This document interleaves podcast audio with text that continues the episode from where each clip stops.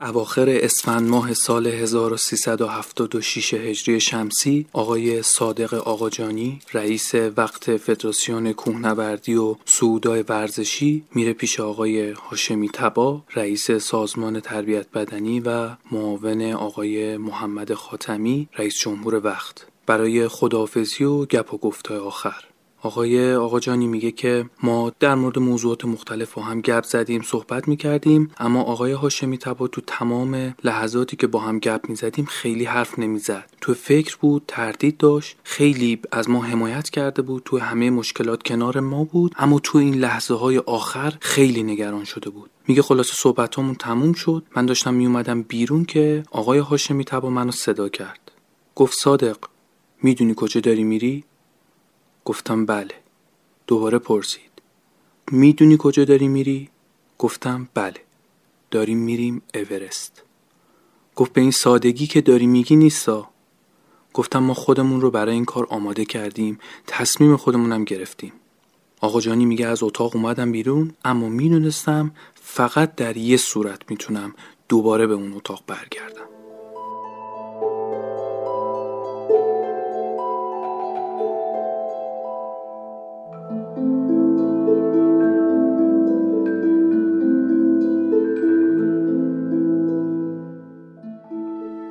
درود بر شما. به اولین قسمت پادکست اسلین گوش می‌کنید. پادکستی که در هر قسمتش من سینا شفیزاده یک قصه ماجراجویانه رو تعریف می‌کنم تا در کنار هم تجربه دیگران رو تجربه کنیم.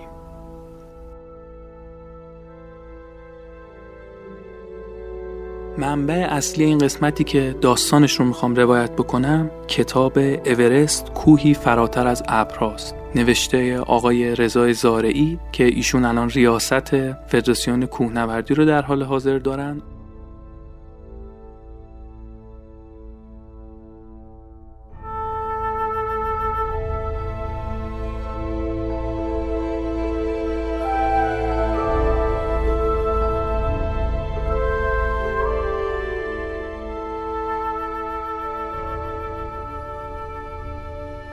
اما چرا اورست؟ چرا اورست رو به عنوان یک قله 8000 متری انتخاب کردیم برای سود؟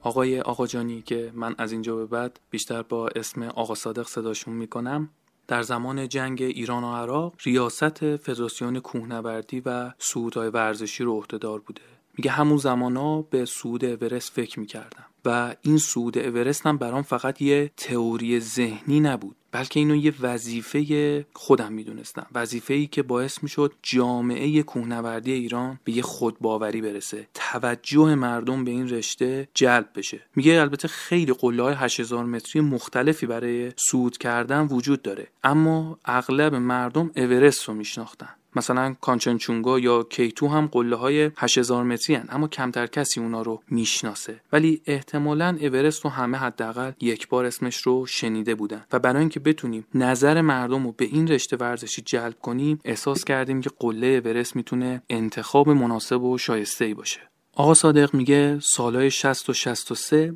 اولین سودهای زمستانی قلل هرم و گرده آلمان ها توی علمکوه و برنامه های این چنینی که اجرا می‌شد ما را بیشتر به این باور میرسوند که ما توانایی تلاش کردن و فعالیت کردن توی منطقه هیمالیا و قله هایی که توی این منطقه وجود داره داریم. آقا صادق یه مدت از فدراسیون جدا میشه. دوباره سال 73 ریاست فدراسیون کوهنوردی رو عهدهدار میشه. دیگه جنگ تموم شده. یه 5 6 سالی از پایان جنگ گذشته. اما همون اولم که وارد فدراسیون میشه بلافاصله نمیره سر وقت اورستی که از قبل فکر کرده بود. یا اینکه بخواد روی قله های 8000 متری شروع بکنه. اول تمرکزش رو می‌ذاره روی قله های 7000 متری. خب هم هزینهش نسبت به اورست کمتر می شده سود قلای 7000 متری هم باعث می شده که تجربه بچه ها عمیقتر و بیشتر بشه برای اقدام روی یه قله 8000 متری. برای این کار موفق میشن که قله کمونیسم رو صعود بکنن. قله کمونیسم بلندترین قله کشور تاجیکستان ارتفاعش 7495 متره. بعد از اون قله خانتانگری رو صعود می‌کنن که این قله بلندترین قله قزاقستانه با ارتفاع 7010 متر. میگه این صعودا باعث شد که دیگه اعضای تیم واقعا به اون خودباوری که مورد انتظار بود که بتونیم یک برنامه رو توی هیمالیا اجرا کنیم برسن. صعود قلای 7000 متری بود. اقتضاعات ارتفاعهای بالا رو بچه ها کسب کرده بودن. تجربه رو تا یه حدودی به دست آورده بودن و به نظر میومد دیگه زمان زمان مناسبیه. یه نکته ای هم که آقا صادق اشاره می‌کنه اینه که میگه ما خیلی اجازه که اشتباه کردن حادثه دادن توی برنامه یا توی سودای کوهنوردی رو نداشتیم. چون افکار عمومی فرهنگ ایرانی ما حداقل تو اون زمان خیلی پذیرای اشتباهات و حادثه ها و این اتفاقات توی کوه نبود. در حالی که مثلا آلمانی ها توی نانگا پارباد یا ژاپنی ها روی قله آلتر پیک تلفات زیاد داده بودن درگیری های زیاد داشتن مشکلات می‌رفتن شکست میخوردن کشته می‌دادن برمیگشتن دوباره می‌رفتن و تو تمام این شرایط افکار عمومیشون ازشون حمایت می‌کرد پشتیبانشون بود ولی میگه این کشش و این حمایت توی افکار عمومی جامعه ما حداقل تو اون زمان وجود نداشت. برای همین ما خیلی باید محافظه کارانه این تصمیم رو می‌گرفتیم و این سود رو انجام می‌دادیم تا احتمال وقوع هر حادثه ای رو خیلی خیلی کم بکنیم. اما با تمام برنامه هایی که اجرا کردیم قله های حفظاری رفتیم کلی اردو گذاشتیم بازم دل من محکم نشد. گفتم بذارید یه قله 8000 متری ساده تر رو صعود کنیم تا خیالمون راحت بشه. برای همین تصمیم گرفتیم قله گاشر بروم دو که تو کشور پاکستان قرار داره و جزء قلل 8000 متریه رو صعود کنیم. این قله رو صعود کردیم تجربهش برای تیم باقی موند برای بچه ها باقی موند و اعتماد به نفس بچه ها هم بالاتر رفت. خلاصه میگه بعد از این فراخان عمومی تو کل کشور زدیم 80 نفر ثبت نام کردن که نکته جالبش اینه که از این 80 نفری که برای اردو تیم ملی برای صعود اورست ثبت نام کردن فقط 16 نفر بالای 7000 متر تالا رفته بودن و فقط 3 نفر بالای 8000 متر رو تجربه کرده بودن که طبیعتا از همین اردوی گاشربروم دو بوده. آخر سر از این 80 نفری که ثبت نام کردن 35 نفر به اردو تیم ملی دعوت میشن توی اردوهای مختلف شرکت می‌کنن برنامه های مختلف چالش ها همکاری بالا پایین تست جسمی گرفته میشه تست فنی گرفته میشه تست ذهنی گرفته میشه. کار تیمی خلاصه کلی اردو و تلاش و مربی و آموزش تا در نهایت 13 نفر به عنوان اعضای اصلی تیم ایران برای صعود اورست انتخاب میشن. بعد از اینکه اعضای تیم انتخاب میشن خود آقا صادق به عنوان سرپرست انتخاب میشه و دو تا هدف اصلی رو به عنوان اهداف این برنامه اورست اعلام می‌کنه. میگه هدف اول من افزایش احتمال موفقیت تو این برنامه بود. من هر کاری حاضر بودم بکنم که احتمال موفقیت تو این برنامه رو بالا ببرم. با هیچ کسی هم تعارف نمی کردم اما هدف دومم چی بود؟ هدف دومم این بود که برای جامعه کوهنوردی ایران یه پشتوانه نیرو انسانی درست بکنم. میگه برای همینم بودش که ما 13 نفر رو انتخاب کردیم و الا معمولا تیمای خیلی کوچیکتر با تعداد افراد خیلی کمتری برای صعود اورست یا قلل هیمالیا اعزام میشن. ولی این تعداد بیشتر به قیمت هزینه بیشتر شاید دردسرهای بیشتر اما ساخت اون پشتیبانه برای من اهمیت بالایی داشت.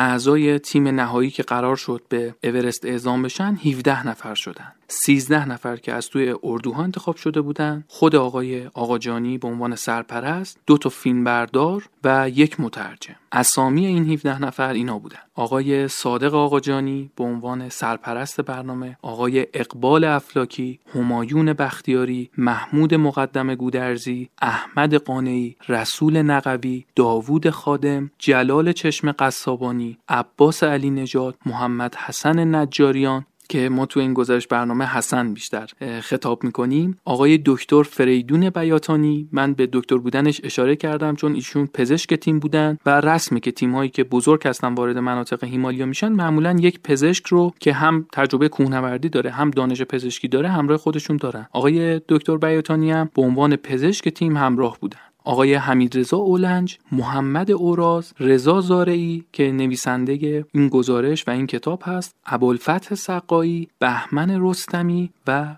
محمد جداییان. اسامی بچه ها رو روی برگه یادداشت می‌کنه آقای آقاجانی و باید زیر اونو امضا می‌کرده. میگه خیلی لحظه سختی بود. من اسامی بچه ها رو می‌دیدم هم نوردا دوستا همه اسامیشون بود و من باید مسئولیت همه چیز رو به عهده می‌گرفتم. اما در نهایت امضا می‌کنه و خودش رو هم به عنوان سرپرست معرفی می‌کنه. یکی از مشکلات اصلی چنین برنامه هایی که این تیم هم از اون بی بهره نبوده بحث تأمین بودجه است. حالا هم ریالی هم ارزی. تقریبا هیچ کس حاضر به حمایت از تیم ایران نمیشه. چرا؟ چون هم احتمال شکست بالا بوده هم احتمال تلفات جانی وجود داشته. خلاصه هیچ کس زیر بار این مسئولیت و حمایت از تیم ایران نمیره. حالا اینجا که آقا رضا داره به این موضوعات اشاره می‌کنه به نظر میادش که خیلی هم آقای آقا جانی رویایی فکر نمی‌کرد اون موقع که می‌گفت حمایت مردم و توجه مردم رو به این رشته جلب کنی. یه تیم در سطح تیم ملی میشه گفت. از ایران می‌خواد بره اولین بار بلندترین قله دنیا رو صعود کنه و هیچکس حاضر به حمایت نیست. بیشتر یه تنزی درش نهفته است. ولی این تایید می‌کنه به نظرم که چرا آقای آقاجانی می‌خواست که احیا بکنه کوهنوردی رو و رشته کوهنوردی رو تو ایران.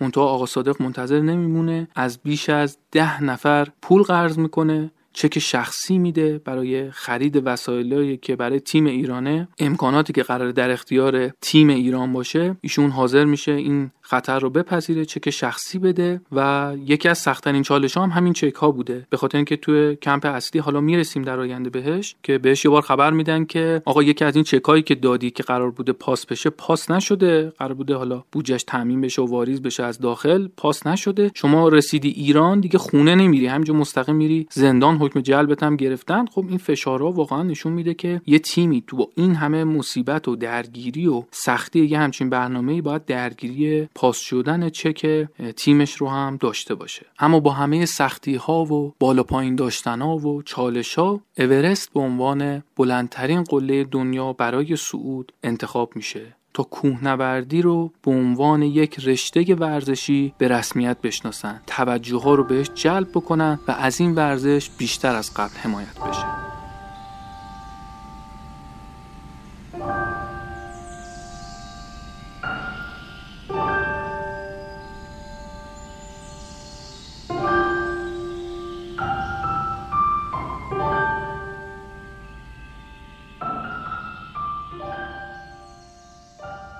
اما بریم یکم در مورد خود اورست هم اطلاعات به دست بیاریم ببینیم که اصلا کجا هست این جایی که بچه ها دارن میرن.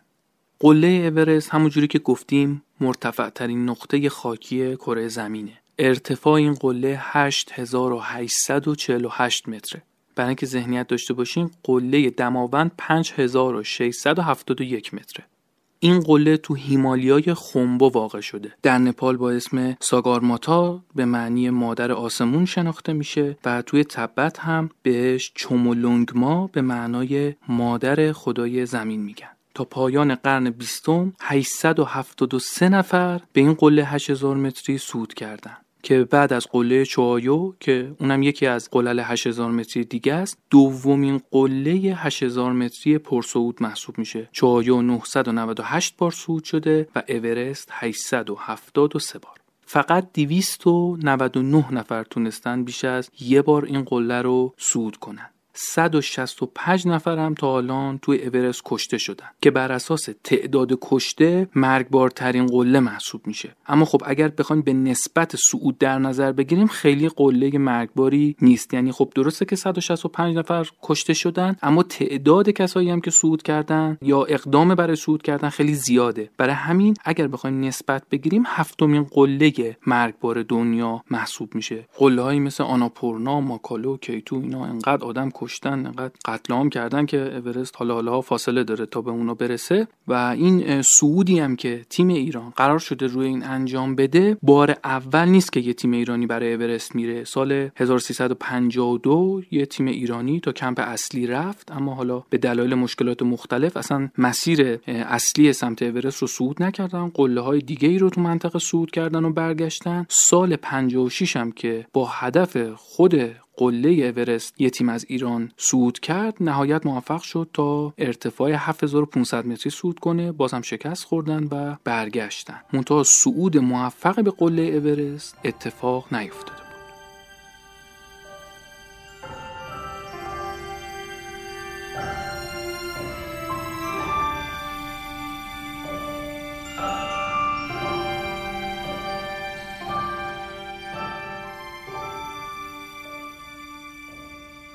بریم یه مقدارم در مورد اکتشافات و اولین سودای این قله صحبت بکنیم. تقریبا اولین سودها و اولین اقدامات روی این قله که بین سالهای 1914 تا 1918 میلادی بوده خیلی خیلی تو ابهامه. اصلا گزارش های موثق و ثبت شده ای وجود نداره. همینجوری سینه به سینه بوده گفتن یکی اونجا رفته یه کاری کرده حالا مثلا که تونسته نتونسته چیزی ثبت شده ای وجود نداره. اولین تلاش ثبت شده روی قله اورست سال 1921 میلادیه. یعنی 100 سال پیش تقریبا که این تلاش توسط بریتانیایی اتفاق میافته که مالوری عضو این تیم بوده حالا چرا به اسم مالوری اشاره می‌کنم تو ادامه متوجه میشید اولین تلاش که سال 1921 بوده توی مسیر شمالی، شمال شرقی و شرقی انجام میشه. یعنی اون جبهه ای از اورست که از سمت کشور چین یا تبت شروع میشه. این تیم موفق میشه تا گردنه شمالی صعود بکنه اما هیچ وقت به قله نمی‌رسه تو این برنامه. وزش باد خیلی شدید میشه حرکت کن میشه در نهایت تیم متوقف میشه و شکست می‌خوره. اما خب به عنوان اولین تلاش ثبت شده تا گردنه شمالی و این تیم صعود می‌کنه. سال بعد یعنی سال 1922 دوباره تیم بریتانیایی این دفعه مجهزتر با سرپرستی ژنرال بروس دوباره وارد منطقه میشه. حالا اینکه من چرا اشاره کردم ژنرال بروس و این لفظ نظامی رو گفتم هم خوب اینجا بهش اشاره بکنم.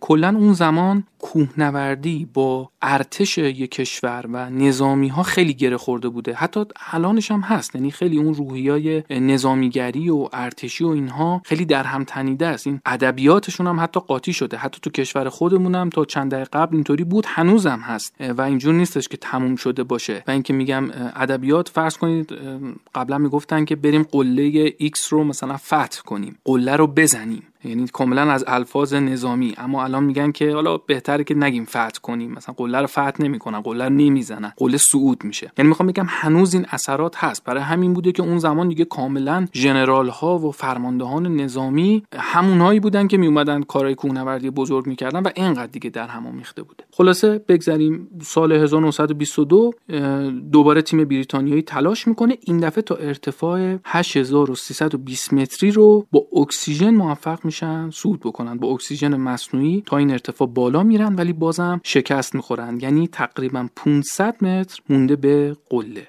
سال 1924 دوباره که ارز کنم سه باره میشه برای بار سوم تیم بریتانیایی برای صعود اورست اقدام می‌کنه. کلا این قله اورست صعودش و اکتشافش برای بریتانیایی شبیه قله نانگا پاربات برای آلمانیاست. یعنی همه کار کردن که این قله رو اصلا صعود کنن دیوونه شده بودن. من وقتی این تیکه ها رو میخوندم قشنگ یاد آلمانیا برای قله نانگا پاربات که اونم یه قله 8000 متریه یاد اون افتادم. می‌رفتن صعود می‌کردن کشته می‌دادن تیکه پاره می‌شدن برمیگشتن دوباره می‌رفتن. اصلا جنون این قله گرفته بود که برن هر جوری شده. اصلا فکر می‌کنن انگار یه بخشی از کشورشون باید برن فتحش کنن. اینجوری بود برخورده. بریتانیا یا با اورست و آلمانیا با نانگا پاربات. حالا شاید یه زمانی هم فرصت شد در مورد اولین سود نانگا پاربات هم یک اپیزود ساختیم. خب کجا بودیم؟ سال 1924 تیم بریتانیا دو بار شکست خورده سال 1921 سال 1922 حالا برای بار سوم اومده. دیگه اومدن که هر جوری شده بشه دیگه. این دفعه اومده بودن که دیگه هر کاری میشه بکنن که این اتفاق بیافته. بعد از برنامه ها و صعود ها و فرود و تمرین ها و اتفاقایی که توی برنامه میافته روز آخر تصمیم گرفته میشه مالوری بریتانیایی به همراه اروین هم نورد خودش به سمت قله برای اولین بار صعود کنن. اما حقایق در مورد این صعود و این اتفاق در اون روز بسیار محدوده. از اینجا به بعد داستان از زبان اودل میشنویم که یکی از اعضای تیم بریتانیایی همراه مالوری و اروین بوده. اودل میگه ساعت 12 و 50 دقیقه من به سمت کمپ 6 در حال حرکت بودم. کمپ 6 تو ارتفاع 7960 متری بود. میگه همینطور که به سمت کمپ 6 حرکت می‌کردم مالوری و اروین رو دو کوهنورد و تو ارتفاعات یال شرقی زیر قله اورست می‌دیدم. داشتن می‌رفتم به سمت قله. بسیار من هیجان زده بودم. همش منتظر بودم که بالاخره برسن و بالاخره این اتفاق بیافته. اما یهو طوفان شد. هوا بسیار بد شد. پیچید تو هم. من مجبور شدم که توی کمپ پناه بگیرم. منتظر بمونم تا حدود ساعت چهار بعد از ظهر. میگه من دو تقریبا رسیدم به کمپ 6 طوفان شروع شد. دو ساعت توی کمپ بودم. تا طوفان تموم شد. هوا صاف شد. اومدم بیرون. اومدم بیرون. دیدم هوا کاملا صاف تمیز همه مه رفته کنار ابرا رفته کنار هیچ چی نیست همه چی آروم اما هیچ اثری از مالوری و اروین نبود. و مالوری و اروین هیچ وقت از اون برنامه برنگشتن. نه خودشون نه خبر صعودشون و نه هیچ چیز دیگه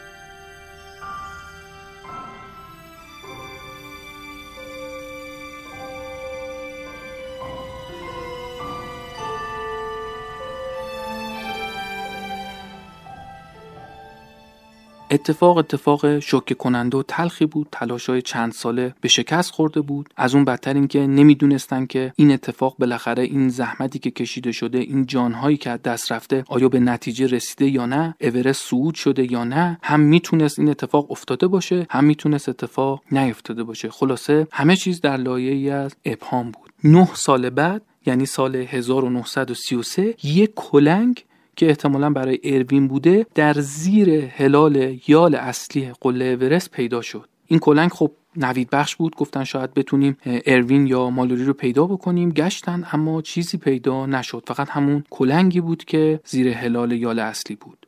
سال 1975 یک کوهنورد چینی به نام وانگ هونگ باو جسد یک کوهنورد انگلیسی رو تو ارتفاع 8200 متری دقیقا زیر جایی که کلنگ پیدا شده بود پیدا می‌کنه. یعنی تقریبا 600 متر زیر قله یه جنازه پیدا می‌کنه که به گفته خودش یک زخم خیلی مشخصی هم روی صورت این جنازه بوده. منتها نکته ای که وجود داره اینه که این کوهنورد چینی چهار سال در مورد این موضوع با هیچ کس صحبت نمی‌کنه. حالا چراش و انگیزش چی بوده که به هیچ کس این حقیقت رو نگفته معلوم نیست. ولی بعد از چهار سال تو سال 1979 توی یه برنامه‌ای با یه کوهنورد ژاپنی هم نورد بوده داشته صعود می‌کرده در لابلای گپا گفتی که تو ارتفاع توی کمپ های بالا داشتن می‌زدن به این کوهنورد ژاپنی حقیقت رو میگه. میگه آره من یک جنازه پیدا کردم. یک جنازه یک فرد انگلیسی بود تو ارتفاع 8200 متری اورست دقیقا نزدیک همون جایی که کلنگ رو چند سال پیش پیدا کرده بودن و این جنازه اونجاست. کوهنورد ژاپنی خیلی هیجان زده میشه خبرش میپیچه به بقیه اطلاع میدن. همه کنجکاو میشن که برن موقعیتش رو پیدا بکنن ببینن این جنازه کجاست کشف کنن ببینن اطلاعاتی می‌تونن پیدا بکنن یا نه. اما یه اتفاق غافلگیر کننده میافته. دقیقا شبی که این کوهنورد چینی این حقیقت رو به کوهنورد ژاپنی و در واقع به بقیه اطلاع میده صبح اون روز یه بهمن وحشتناکی میاد تمام کمپ رو جمع می‌کنه کوهنورد چینی رو با خودش می‌بره و زیر بهمن فوت می‌کنه و در واقع حقیقتی که ایشون کشف کرده بود به همراه خودش زیر خروارها برف مدفون میشه.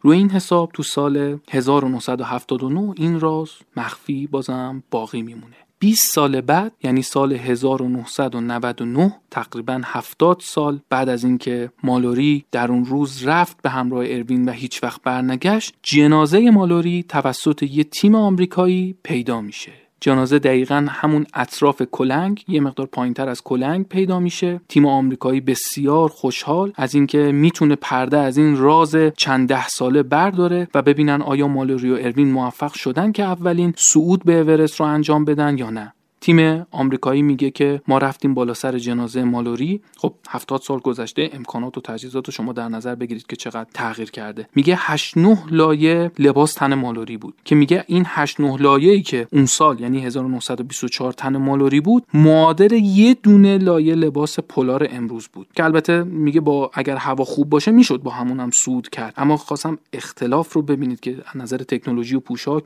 چقدر اختلاف وجود داشته.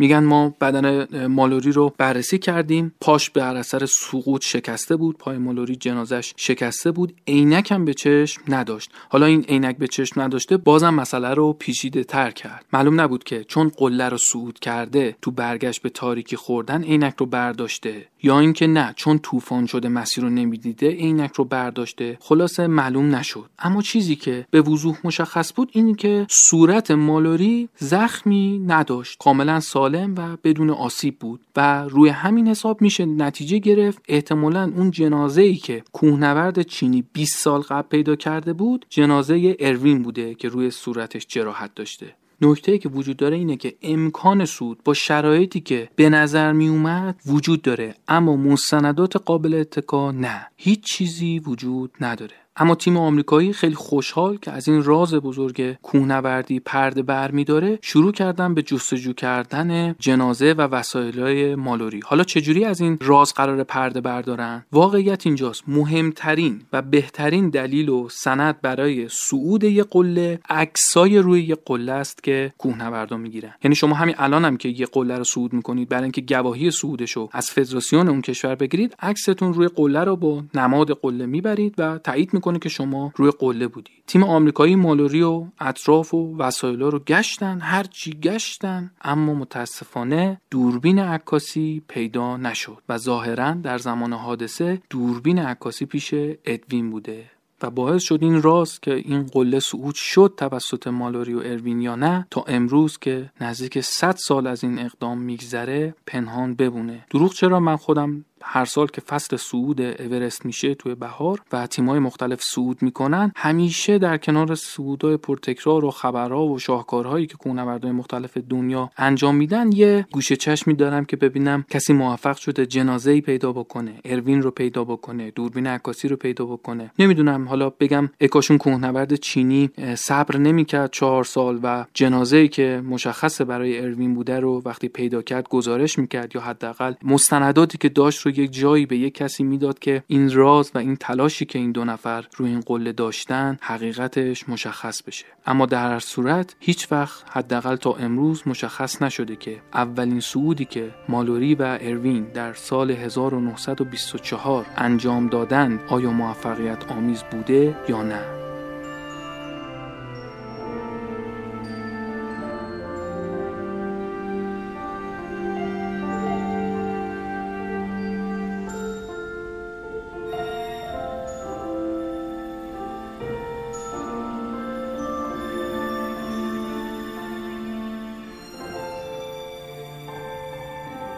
اما خب این همه در مورد اولین تلاش ها و ابهام برنامه مالوری و اروین گفتیم اما در مورد اولین صعودی که ثبت شده و اتفاق افتاده چیزی نگفتیم.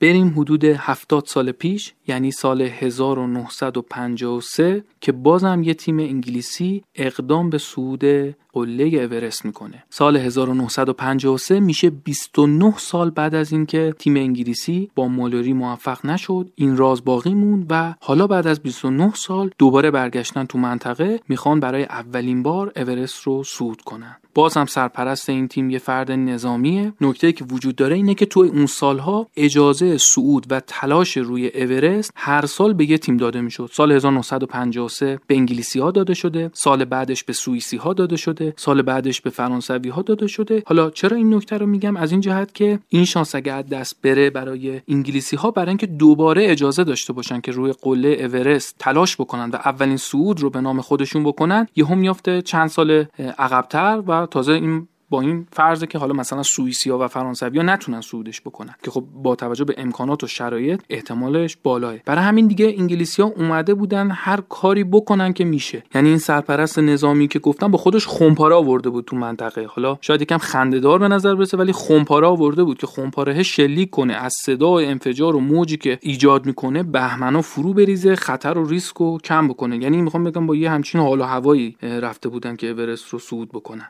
اون وقت این تفکر نظامی فقط به تجهیزات و ادوات نظامی و توپ و خمپاره هم نبود. حتی تو تیم هم این کارو می‌کرد. یعنی سرپرست اومده بود دو تا تیم درست کرده بود. یه تیم قویتر یه تیم ضعیفتر. هر دو تا تیم قرار بود حمله بکنن به سمت قله. منتها تیم ضعیفتر رو گذاشته بود جلو. چرا؟ بخوان که اینا برن مسیر رو باز بکنن تلاشاشون رو بکنن. در واقع شناسایی مسیر برف کوبی ثابت کشی همه اون بدبختیایی که تو صعود اول برای یه تیم وجود داره رو اون تیم ضعیفه انجام بده. بعد تیم قوی بیاد اون تیکر رو مثلا رد بکنه راحتتر صعود بکنه و کارو تموم بکنه. یعنی انگار که تیم اول فدا میشه برای اینکه تیم دوم بتونه صعود کنه. یعنی دیگه همه ابعاد نظامی رو یک جا پیاده کرده بودن خلاصه تو برنامه. تو تیم دومی که آقای سرپرست انتخاب کرده بود دو تا کوهنورد وجود داشتن. یکی هیلاری کوهنورد نیوزلندی که تو قالب تیم بریتانیا اومده بود و شرپا تنزین که کمک می‌کرد به تیم و همراهی می‌کرد برای وسایل ها و صعود. تیم اول موفق شدن تا قله جنوبی اورست پیشروی کنن. چند ساعت تا قله فاصله داشتن اما به علت خستگی زیاد و کمبود اکسیژن برگشتن. اما این تلاششون باعث شد مسیریابی بکنن. اطلاعات ارزشمندی از منطقه به دست بیارن. خب کسی تا قبل از اون سود نکرده بود که بتونه چیزی رو به اینا بگه. هرچی دیده بودن رو ثبت کردن گزارش دادن جاهای خطرناک و چجوری به این راحت تره. خلاصه اطلاعات بسیار ارزشمندی رو با خودشون پایین آوردن در اختیار تیم دوم قرار دادن. سرپرست برنامه هم دقیقا همینو می‌خواست. تیم اول بره تلاشش رو بکنه مسیر رو واز بکنه نتایج و اطلاعات رو به دست بیاره تا تیم دوم با ریسک کمتر و احتمال موفقیت بیشتر حمله اصلی و نهایی رو به سمت قله شروع بکنه. در نهایت بعد از اینکه تیم اول فرود اومد تیم دوم ساعت 6 و 30 دقیقه روز 29 می 1953 به سمت قله حرکت کرد. دو ساعت و نیم بعد یعنی ساعت 9 صبح به محلی که تیم اول تا اونجا تونسته بود صعود بکنه رسیدن. اونجا رو رد کردن. بعد از عبور از قله جنوبی به مسیر منتهی به قله اصلی اورست رسیدن. این مسیر اون زمان که خب اسم نداشته اما امروز این مسیر رو به عنوان قدمگاه هیلاری می‌شناسن بعد از اینکه از این قدمگاه عبور کردن به زیر قله اصلی رسیدن. منتها داستان تموم نشده بود. قله اصلی یه نقاب برفی خیلی خطرناک داره. منظور منم از نقاب برفی باد وقتی توی کوه می‌زنه به برف باعث میشه که یه حالت تراس رو در نظر بگیرید یه تراس برفی که زیرش خالیه. شما چیزی که می‌بینید یه سطح مسطح برفه که به نظر میاد کوه بعد اگر برید روش ممکنه که یهو ترک بخوره بشکنه زیرش خالیه بریزه. این جریان باد باعث به وجود اومدن این نقابا میشه و خیلی عبور از روش خطرناک و باید با احتیاط اتفاق بیفته. خلاصه هیلاری با حمایت شرپا تنزینگ به سمت قله شروع به حرکت کرد روی نقاب برفی قرار گرفت از روی اون عبور کرد و بعد از اینکه از نقاب رد شد تقریبا به اندازه یه میز بزرگ حدود پنج یا 6 نفر می‌تونستن روی اون بیستن و بالاخره هیلاری و شرپوتنزینگ در ساعت 11 و 30 دقیقه 29 می 1953 برای اولین بار موفق شدن که قله اورست رو صعود بکنن. هیلاری از تنزینگ عکس انداخت بسیار خوشحال بودن. بلندترین نقطه دنیا رو به عنوان اولین نفرات صعود کرده بودن یه مقدار که از اون حال و هوا خارج شدن هیلاری میره یه مقدار حرکت می‌کنه از روی قله به سمت مسیر شمالی. یه نگاهی میندازه که شاید جنازه مالوری یا اروین رو پیدا کنه. هرچی میگرده اما چیزی پیدا نمی‌کنه. البته هیلاری سالها این نکته رو پنهان کرده بود و توی خاطراتش مخفی کرده بود. بعد از سالها گفت که من وقتی که روی قله رسیدم و رفتم به سمت مسیر شماری به دنبال مالوری و اروین گشتم احساس کردم که 275 متر نهایی مسیر شمالی به نظر میاد که صعود شده و دست خورده بود. بر نظم سنگ ها میانی ها ابزارها ممکنه که چیزهایی بوده باشه که اونجا باقی مونده باشه. اما هیلاری این رو پنهان کرده بود. به حال پنهان کردن و ندادن مستندات حالا ما که تو دل هیلاری نیستیم و واقعا نمی‌دونیم چه چیزی اونجا دیده. فقط اشاره کرده که احساس می‌کنم که اونجا صعود شده بود. ولی واقعیت رو نگفت. خب اینم یه مزیت دیگه. به حال وقتی واقعیت مخفی بمونه تا روزی که اون دوربین پیدا نشه هیلاری به عنوان اولین صعود کننده اورست شناخته میشه. خب طبیعتا اونم شاید دلش نمی‌خواسته که این عنوان ازش سلب بشه. بعد از اینکه عکس‌ها رو گرفتن هیلاری و شرپا تنزینگ به سمت گردنه جنوبی اومد اومدن. هیلاری یکی از هموطناشو دید و بهش گفت بالاخره این لعنتی رو شکست. دادی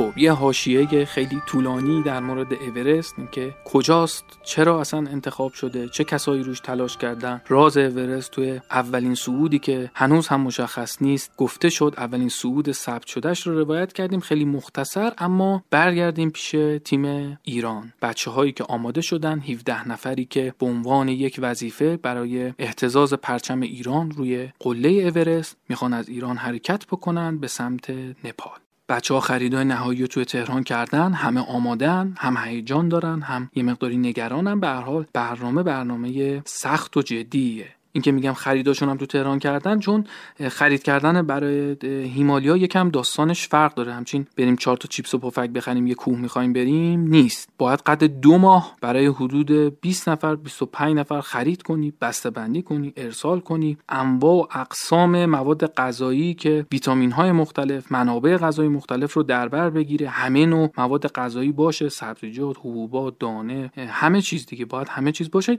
داستان داره. یعنی باید یه لیست خیلی دقیق زیر نظر یک پزشک تغذیه با توجه به شرایط ارتفاع تهیه بشه. من فقط برای اینکه یه ذهنیتی در مورد حجم این اقلام داشته باشید البته لیست کاملشون تو انتهای کتاب آورده شده. من فقط به یه بخشیش اشاره می‌کنم. مثلا ماکارونی 27 بسته. نمک 5 کیلو. سوپ 68 پاکت. خشکبار و دانه 33 کیلو. روغن نباتی 4 کیلو. شکر 18 کیلو. رب 14 تا قوطی. انواع سبزی خوش حدود 2.5 کیلو. حالا یه ذهنیت خیلی کلی بگیرید در مورد حجم فقط مواد غذایی که تیم باید به خودش ببره. این جدای از اون وسایل فنیه. بالاخره روز موعود فرا می‌رسه. بامداد 22 اسفند 1376 تیم ایران آماده است تا از تهران آزم بشه به کاتماندو پایتخت کشور نپال. خانواده و دوستان کوهنوردا و برخی از مسئولین کشوری همه توی فرودگاه مهرآباد جمع شدن همه همدیگر رو در آغوش گرفتن آرزوی سلامتی و موفقیت می‌کنن. فضا خیلی فضای سختیه این لحظه خدافزی توی فرودگاه. قشنگ احساس می‌کنی که دوستات بچت رفیقت پدرت برادرت داره میره جنگ واقعا. چون خیلی ها بودن توی کوهنوردی اومدن توی این فرودگاه خدافزی کردن رفتن و هیچ وقت برنگشتن.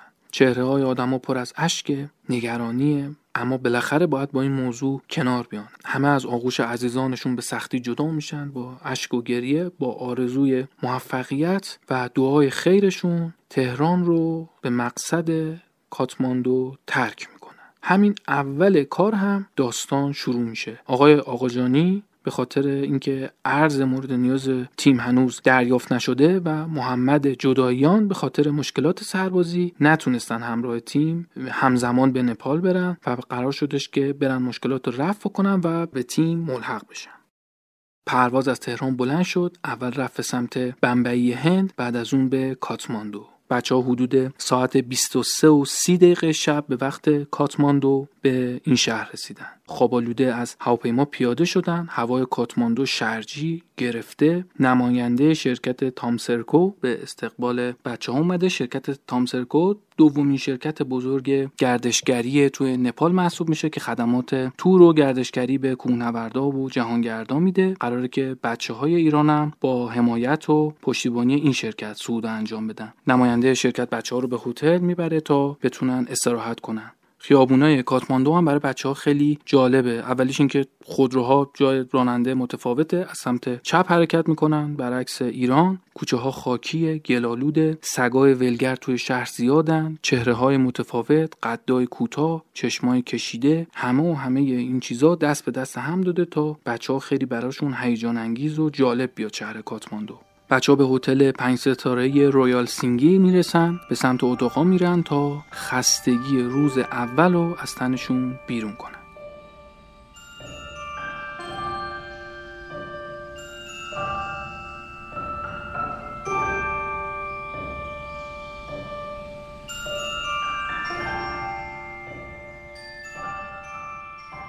اما بریم سراغ کشور نپال. یکم این کشور رو هم بشناسیم که ببینیم این قله ای که اینجا قرار گرفته تو چه کشوریه و بچه ها پا تو چه کشوری گذاشتن.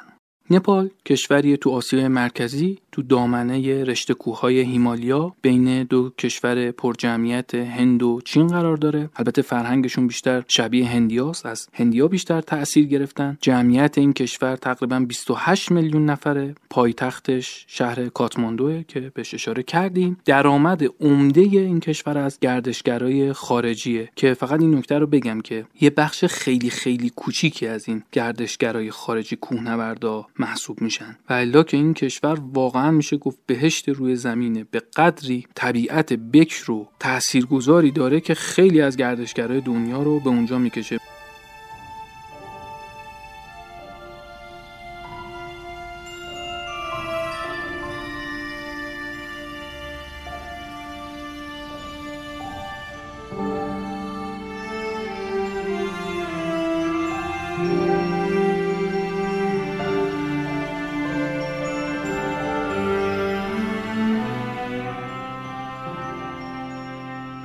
روز 29 اسفند 1376 نزدیک سال تحویل آقای افلاکی داره زحمت می‌کشه. هفسین میچینه که در این گیرودار یهو آقای آقاجانی و محمد جدایان که توی فرودگاه جا مونده بودن به بچه ها میپیوندن. خیلی لذت بخشه 17 نفر دوباره دور هم جمع میشن. جنسشون خلاصه جور میشه در سال تحویلی. سال نو میشه وارد بهار 1377 میشیم و آقای آقاجانی 16 تا اسکناس یه دلاری رو امضا می‌کنه به عنوان اولین عیدی به بچه ها میده. که آقای زارعی توی کتاب میگه این یه دلاری برای همیشه برامون به یادگار از اون سال باقی مونده. چند روز بچه ها توی شهر و اماکن دیدنی به گشت و گذار و آشنا شدن با فرهنگ کشور نپال می‌پردازن. بعد یه سر می‌زنن به محل شرکت تامسرکو که با شرپه هایی که قراره تو این مسیر با اونها همراه بشن آشنا بشن.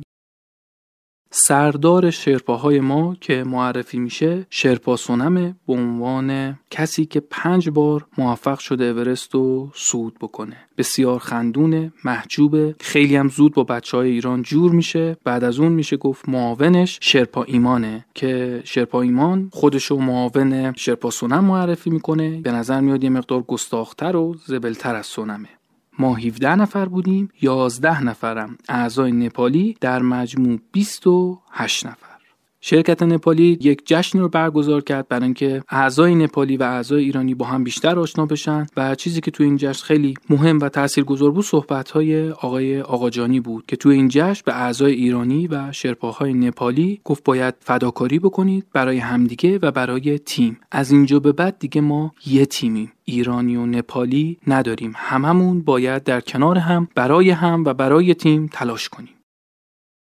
قبل از شروع حرکت به سمت اورست آقای آقاجانی اعلام می‌کنه که نفرات باید قبل از رسیدن به کمپ اصلی آمادگی کافی رو به دست بیارن. برای همین قرار شد که پروسه همهوایی روی قله آیلند پیک انجام بشه که ارتفاعش 6186 متره. حالا همهوایی چیه؟ یعنی اینکه خیلی سادهش میشه بدن شما به ارتفاع عادت بکنه. ارتفاع چه ویژگی داره؟ اکسیژن رقیق تره و بدن شما بتونه در مجاورت اکسیژن رقیق همون کارایی و کارایی بهتری به دست بیاره. اینکه شما به ارتفاعات بالاتر برید تا بدنتون در مجاورت اکسیژن رقیق شده باشه و عادت بکنه برگردید پایین بهش میگن هم‌هوایی. برای اینکه یه همچین صعودایی انجام بشه معمولا اینطوریه که تا یه ارتفاعی صعود می‌کنن اکسیژن رقیقتر رو تجربه می‌کنن برمیگردن پایینتر استراحت می‌کنن بدنشون به اون ارتفاعی که قبلا صعود کرده عادت می‌کنه دفعه بعد ارتفاع بالاتر. همین کارو انقدر ادامه میدن تا اینکه وقتی می‌خوان مثلا یه قله 8000 متری رو صعود بکنن یک باره در ارتفاع 8000 متر قرار نگیرن یا مثلا 7000 متر قرار نگیرن. بعدا آروم آروم عادت بکنه. به این فرایند فرایند همهوایی میگن. حالا چرا قله آیلند پیک انتخاب شد برای همهوایی؟ دلیلش اینه. اگر که می‌خواستن همهوایی رو بچه روی اورست انجام بدن برای اینکه صعود بتونن انجام بدن ارتفاع بگیرن تو ابتدای مسیر صعود قله اورست درگیر می‌شدن با یخچال خنبو این یخچال بسیار خطرناکه و ریسکش بسیار زیاده. برای اینکه هم هوا بشی یه بارم کمتر درگیر این یخچالا بشی یه باره. اما خب مسیر آیلند پیک راحت تر درگیری در اون سطح نداره. تصمیم گرفته میشه که برای هم هوایی این قله انتخاب بشه. بچه قله رو صعود می‌کنن فرود میان بدنشون با ارتفاع بالاتر آماده میشه که زمانی که وارد منطقه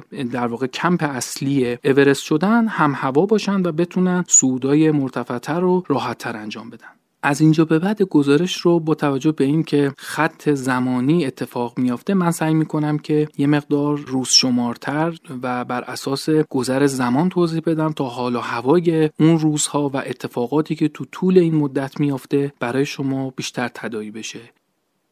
ششم فروردین 1377 کارهای اداری توی کاتماندو انجام شد خریدای ضروری تو گام آخر انجام شد مواد غذایی و وسایل فنی توی بوشگاه های بزرگ بسته بندی شد جلوتر از تیم به دهکده لوکلا فرستاده شد نفرات فقط لوازم انفرادیشون رو با خودشون همراه داشتن. 17 نفر توی لابی هتل جمع شدیم. آقای افلاکی آخرین توصیه ها رو به بچه ها کرد. همه با هم سوار یه مینیبوس کوچیک شرکت تامسرکو شدیم. رفتیم به بخش پروازهای فرودگاه دامستیک. اونجا همه بارا رو گذاشتیم توی یه هلیکوپتر قولپیکر. با خوش آمدگویی خلبان وارد بالگرد شدیم. جوری که بارا وسط بالگرد محکم با تناب بسته شده بود ما هم روی های کناری نشستیم. مهماندار بود دو تا ظرف سمت ما اومد. یکی شکلات بود یکیش هم پنبه. پنبه برای این بود که بذاریم توی گوشمون تا سر و صدای خیلی زیاد این بالگرد ما رو کمتر اذیت بکنه. بالگت در نهایت از فرودگاه بلند شد. روی جنگل های انبوه و کوههای واقعا میشه گفت سر به فلک کشیده نپال شروع کرد حرکت کردن. هرچند که ما خیلی با اورست فاصله داشتیم و امکان نداشت اصلا از اونجا اورست دیده بشه اما بچه ها هر موقع که یه کوه مرتفعی می‌دیدن ناخواسته این اورست رو صدا می‌زدن تا شاید شرپا تایید کنن که خب طبیعتا بیشتر هیجان بود تا واقعیت. اما این 45 دقیقه که پروازمون طول کشید اصلا نفهمیدیم چجوری گذشت. انقدر که این صحنه ها زیبا بود زیر پامون و لذت میبردیم.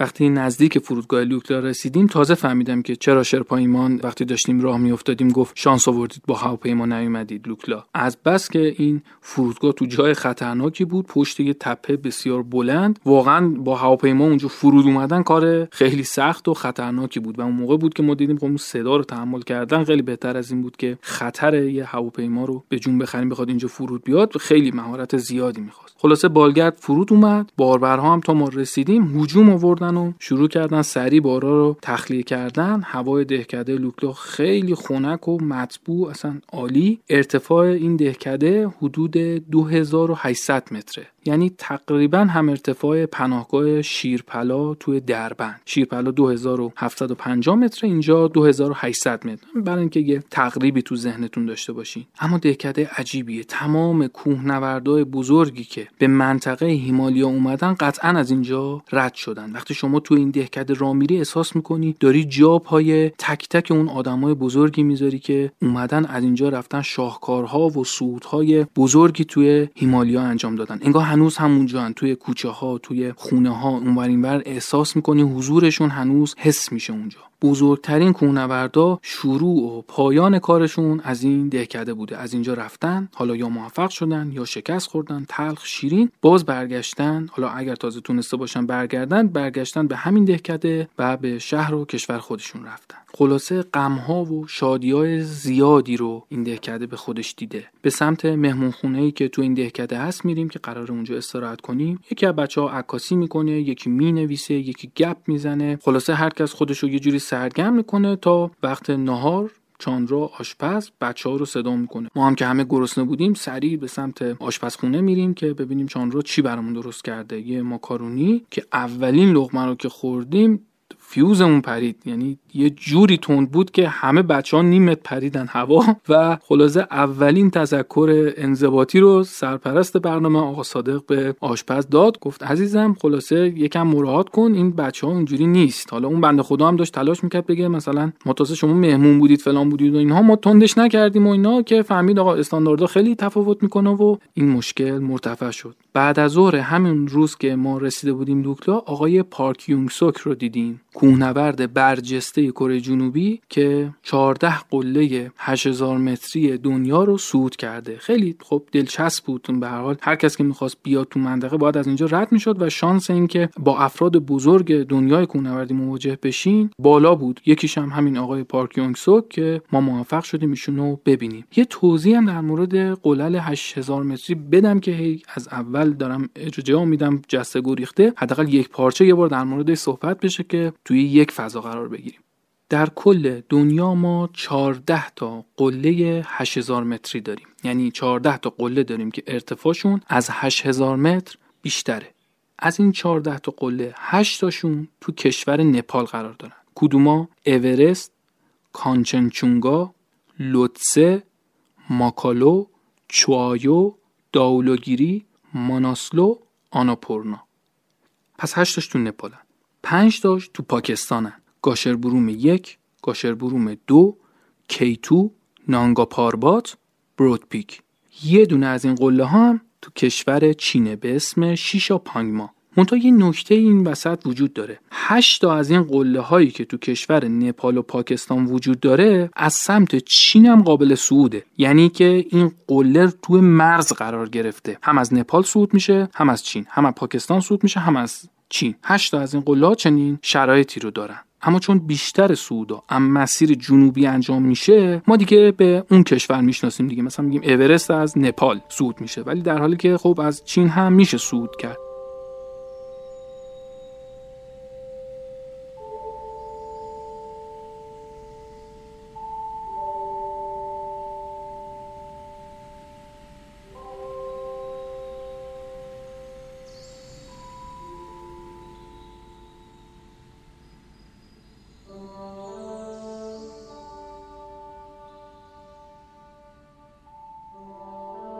بعد از این توضیحات قلل 8000 متری برمیگردیم پیش بچه ها توی مهمانخانه دهکده لوکلا هوا سرد و نمناک و بچه ها میرن برای استراحت کردن. فردا قراره حرکت بکنن به سمت دهکده پاکتینگ در ارتفاع 2580 متر. یه نکته تکمیلی هم بگم. شما وقتی که می‌خواید اورست رو صعود بکنید حالا نه فقط اورست اصلا هر قله ای معمولا تو منطقه هیمالیا اینجوری نیستش که از ماشین یا از هلیکوپتر پیاده شین کوله رو بندازید خب شروع کنید مسیر اصلی رو رفتن بالا. نه اینجوری نیستش. معمولا شما حداقل چند روز یک هفته بیشتر نیاز دارید یه پیمایشی انجام بدید یک راهپیمایی یک کوهنوردی سبک بعضی وقتا سنگین انجام بدید تا تازه برسید به حالا کوهنورد اصطلاح میگم پای کار تازه برسید پای کار اون قله کمپ اصلیتون رو برپا بکنید تازه از اونجا شروع بکنید اون شرایط ویژه‌ای که در مورد سودای هیمالیایی داره رو پیاده سازی بکنید و برید. یعنی میام شما مثلا یه هفته تورایی تازه برسید کمپ اصلی یا همون بیس کمپ مثلا یه قله 7000 متری. الان بچه ها تو اول مسیرن. تازه می‌خوان پیاده روی رو شروع بکنن تا بعد از چند روز تازه برسن به کمپ اصلی اورست که کمپ رو اونجا برپا بکنن و اقدام به صعود اورست رو استارت بزنن.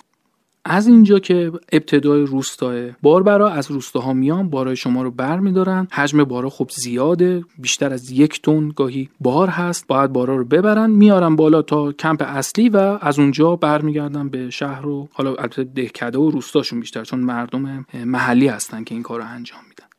همه جور آدم هم توشون هست. این باربرا زن هست مرد هست پیر هست جوون هست کودک توشون هست. بعد نکته جالب اینه که پا برهنه هم این کار انجام میدن. روزها از دهکده تا کمپ اصلی اورست اینا بارها رو پا برهنه میارن. من خودم هم هنوز دلیل اصلیشو متوجه نشدم. نمی‌دونم چرا راحت ترن حالا دلیلش چیه نمی‌دونم. فردای اون روز بچه ها تقریبا دو ساعت پیاده روی می‌کنن تا به روستای پاکتینگ می‌رسن. چادرها رو توی روستا می‌زنن آشپزخونه صحرایی رو برپا می‌کنن. غذا خب تو مهمونخونه ها گرونه. غذا سرگردنه دقیقا اونجاست دیگه. ترجیحشون برای اینه که خودشون آشپزی بکنن. خب آشپزم که دارن دیگه هر جا می‌رسن سریع یه آشپزخونه صحرایی هوا می‌کنن و آشپزم شروع می‌کنه به آشپزی کردن. شب رو ولی توی مهمونخونه ها استراحت می‌کنن. خب خوابیدن تو چادر و کیسه خواب نسبت به تخت و اینا خب اصلا قابل مقایسه واقعا نیست و میارزه که شما هزینه بکنید و راحت تر استراحت کنید.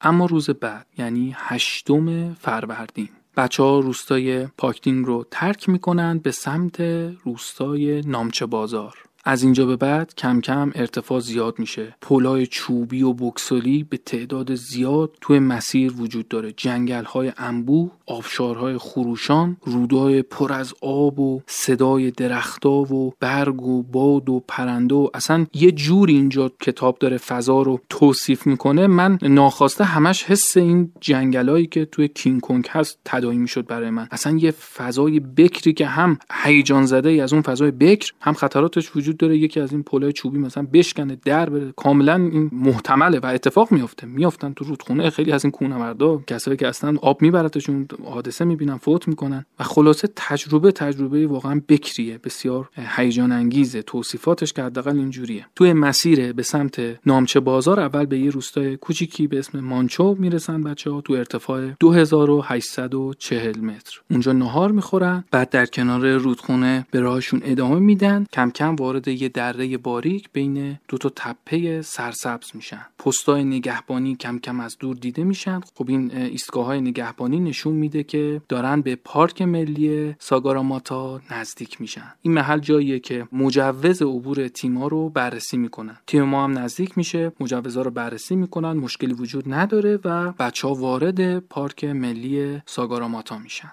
کم کم نم بارون شروع می‌کنه به باریدن. باربرا سری کیسه های پلاستیکی رو ورمیدن روی سرشون می‌کشن اما باز تاکید می‌کنم هنوز پا برهنن. بچه ها شروع می‌کنن توی پارک قدم زدن. من واقعا فکر می‌کنم که یکی از بهشتای روی زمین همین پارک ساگارا ماتاست بالاخره به دهکده افسانه‌ای دامنه اورست یعنی نامچه بازار می‌رسن بچه ها ارتفاع این دهکده 3440 متره. یعنی تقریبا هم ارتفاع ایستگاه هفت توچال. آخرین جایی که تلکابین شما رو می‌تونه پیاده بکنه. تقریبا دهکده بزرگی محسوب میشه. خیلی این توصیفات و علمان ها و چیزهایی که در مورد این روستا میگن خیلی خیلی مشابهت داره با ماسوله و پر است از مجسمه های بودا. همه جا بوی اود میاد. برج معابد بودایی دیده میشه هر سمت که نگاه می‌کنی. و یکی از جذابیت های خیلی زیاده این دهکده هم فروشگاه های کوهنوردیه. چرا؟ برای اینکه تیمای سود کننده بعد از اینکه سودشون انجام شد حالا چه موفق چه شکست خورده وقتی که برمیگردن می‌رسن به این دهکده خیلی از وسایلشون رو به قیمت بسیار پایین و نازل میفروشن. چرا این کارو می‌کنن؟ چون برای اینکه حملش بکنن تو پایین دردسر داره. پول باید به باربر بدن که اون وسیله رو بیاره تو پایین. برای وسیله وزن داره دیگه. وزنی حساب می‌کنن. باید بیارن پایین. بعد هواپیما باید پول بدن. وزنی بار اونو برگردونه به کشور خودشون. یه موقعی انقدر این هزینه حمل و نقل زیاد میشه که اگر تو جنس اونجا با قیمت ارزون بفروشی پولشو برداری بری به صرفه تر برات میاد. روی این حساب اونجا از این سمتش خب ضرر باید بفروشی. ولی اگر بخوای بخری هم خیلی خوبه دیگه. بهترین برند و بهترین وسیله. حالا درست خیلیش دست دوه ولی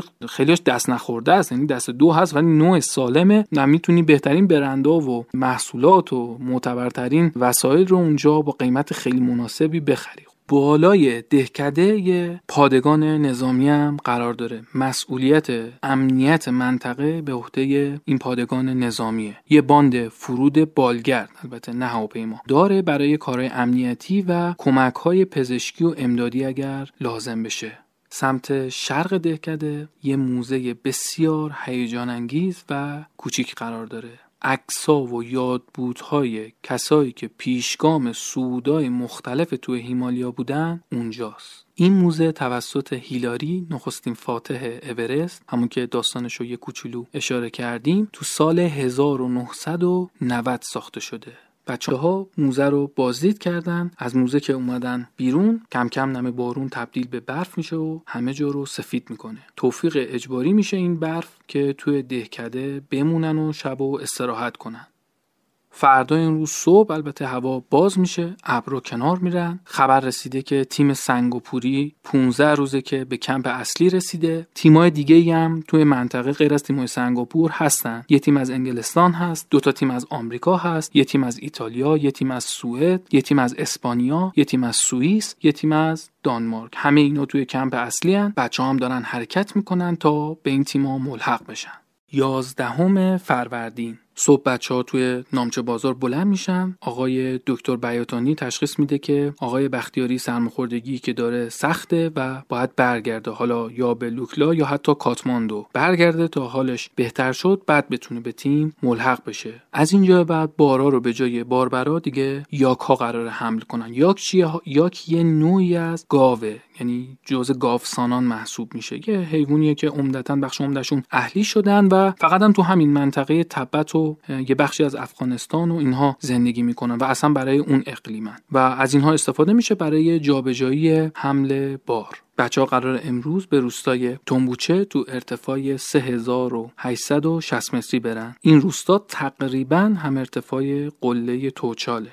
بعد از اینکه از روستای نامچه بازار جدا میشن و راهپیمایی می‌کنن یهو با تصویر با شکوه قله آمادابلام مواجه میشن. قله با ارتفاع 6812 متر. شاید می‌تونم به جرأت بگم آمادابلام یکی از زیباترین با شکوه ترین و فنی ترین قلل تو هیمالیا محسوب میشه. معنی اسمش هم یعنی گردنبند مادر. آمادا یعنی مادر و بلام یعنی سینریز. من عکس این قله رو حتما توی شبکه اجتماعی می‌ذارم. بسیار به نظرم قله جذاب و زیباییه. با اینکه این روستا از نامچه بازار کوچیکتره اما چون یکی از معبدای بسیار معروف بودایی تو این محل قرار داره و این معبد محل تعلیم راهبان بوداییه بسیار این روستا شناخته شده است. و بچه ها شب و توی همین روستا در کنار این معبد سرشناس توی یه مهمون استراحت می‌کنن.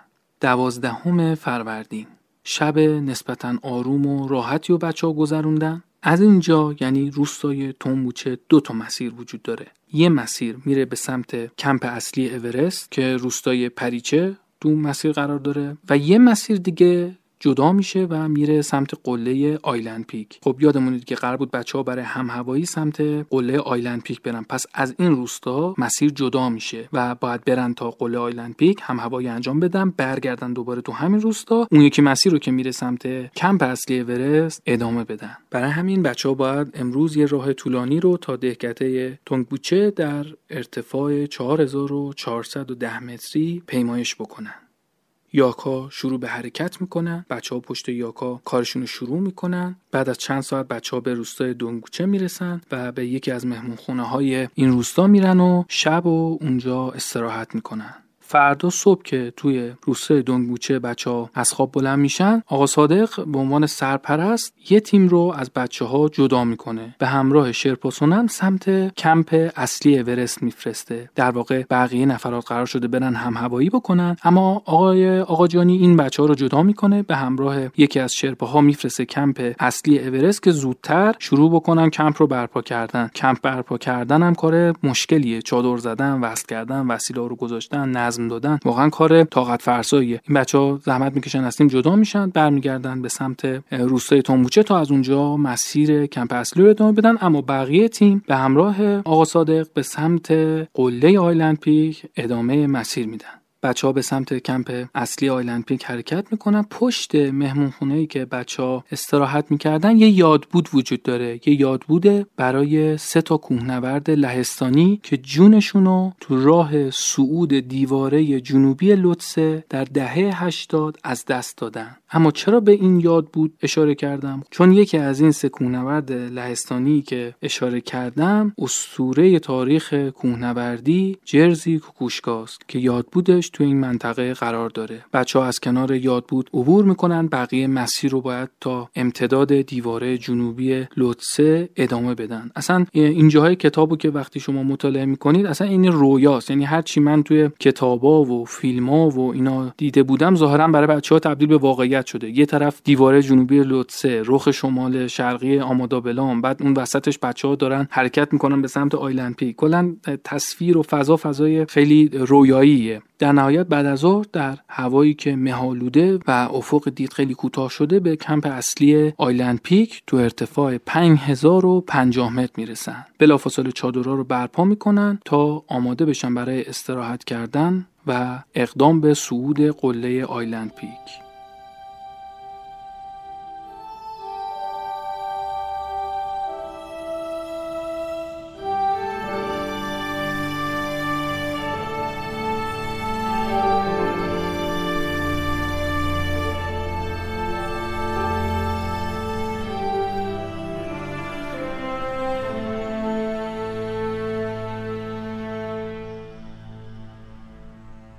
چهاردهم فروردین. ساعت سه صبح با سر و صدای شرپاها بلند میشن بچه ها گروه اول همراه دو تا شرپا زودتر حرکت می‌کنن. بعد از اون گروه دوم و گروه سوم به همراه شرپایمان راه میافتن. حدود 20 دقیقه توی دره حرکت می‌کنن. هوا کم کم داره روشن میشه. ساعت هفت صبح که به ارتفاع 5500 متری می‌رسن. ارتفاع 5500 متری جاییه که خیلی از تیم ها اونجا کمپشون رو می‌زنن. برای اینکه هم هوایی انجام بدن. اتفاقا یه تیم پنج نفره کانادایی هم توی دو تا چادر اونجا هستن که صدای بچه های ایران رو که میشنون دارن سر صدا می‌کنن برای ردشن برن یهو به خودشون میان و سری وسیله ها رو جمع می‌کنن و راه میافتن و خب برای هفته صبح مقداری برای بیدار شدن تو کوهنوردی و حرکت کردن دیر بوده. بچه ها تا ارتفاع 5700 متری قله آیلند پیک صعود می‌کنن خب 5700 متر یادمونه دیگه تقریبا هم ارتفاع قله دماوند محسوب میشه. کم کم تیم دوم و سوم ما هم میاد به تیم کانادایی ها می‌رسه از اونو عبور می‌کنه. بعد از ارتفاع 5700 متر برف و یخ بیشتر میشه. بچه ها مجبور میشن که کرامپون ببندن و داخل تناب برن. این کرامپون چیه؟ من یه توضیح بدم. در واقع کرامپون از این یخ شکنایی هستش که کوهنوردا مثلا با تناب و اینو زیر پاش میبندن دو سه تا دندونه داره. حالا این یخ شکن شما فرض کنید که سر تا سر کفشتون رو بگیره 12 تا شاخه 14 تا شاخه کلش رو بگیره فیکس بشه محکم به کفشتون. سر تا سر کفشتون حالت تیغ و یخ شکن داره که خیلی باید با احتیاط باش گام برداشت مهارت زیادی می‌خواد. یه لحظه اشتباه کنی پا بپیچه مسیر اشتباه بره تیغو می‌زنید تو پای خودتون. اینم که گفتم بچه ها داخل تناب میرن منظورم اینه که حالا خودشون رو توی گروه های دو نفره یا سه نفره به تناب وصل می‌کنن. خب این کار چه کمکی می‌کنه؟ اگر یکی از نفرات سر بخوره پاش بلغزه توی دره جای شکافی بیفته اون نفراتی که بهش وصلن با حالا اصولی که داره ترمز کردن سعی می‌کنن که اون نفر رو نجات بدن. بعضی وقتا هم حالا این تناب به نفرات بسته نشده تناب به صورت ثابت وصل شده توی مسیر. شما فرض کنید مثلا یه نرده رو در نظر بگیرید که از جنس تناب باشه و بالا پایین اون نرده که نرده تنابیه به یه جای محکمی وصل میشه با ابزارهای تخصصی. همه تنابشون رو وصل می‌کنن همه اون ابزار حمایتشون رو وصل می‌کنن به اون تناب صعود می‌کنن که اگر یه وقت یه جای یه نفر پاش در رفت سر خورد یا سقوط کرد نره تو ته دره بیافته رو اون تناب. جایی که خطرناک خطر سقوط وجود داره تو کوهنوردی از این استفاده میشه سرعت تیم خیلی پایینه. بچه ها به ارتفاع عادت ندارن. تازه دارن هم هوا میشن اذیت میشن. یه مقدار سردرد وجود داره. اثرات هم هوایی هم. اینه که شما گاهی احساس سردرد می‌کنید سرگیجه می‌کنید اشتهاتون بسته میشه. حالت تهوع می‌گیرید. البته شرپاها به خاطر اینکه محیط زندگیشون تو ارتفاع محل زندگیشون اونجاست. بسیار راحتتر حرکت می‌کنن. عادت دارن به چنین ارتفاعی و اکسیژن کم. تیم سوم ایران هم خیلی دیگه عقب مونده. فاصلش خیلی زیاد شده. خیلی اذیتن در حال حرکت. حرکت کانادایی هم پشت سر بچه ها دارن میان. چششون به بچه های ایرانه که ببینن اونا موفق میشن ثابت گذاری می‌کنن رد می‌کنن. خلاصه با هماهنگی هم دارن صعود می‌کنن. بچه ها تو ارتفاع 5700 متری به یه یخچال با شیب حدود 70 تا 75 درجه می‌رسن. شیب 70 تا 75 درجه خیلی زیاد محسوب میشه برای صعود. البته ما شیبای 90 درجه و منفی هم داریم که صعود می‌کنن. اما توی یه همچین ارتفاعی وقتی که می‌خواید صعود بکنید با یه شیب یخزده یه یخچال یخزده 70 درجه بسیار کار پرزحمت و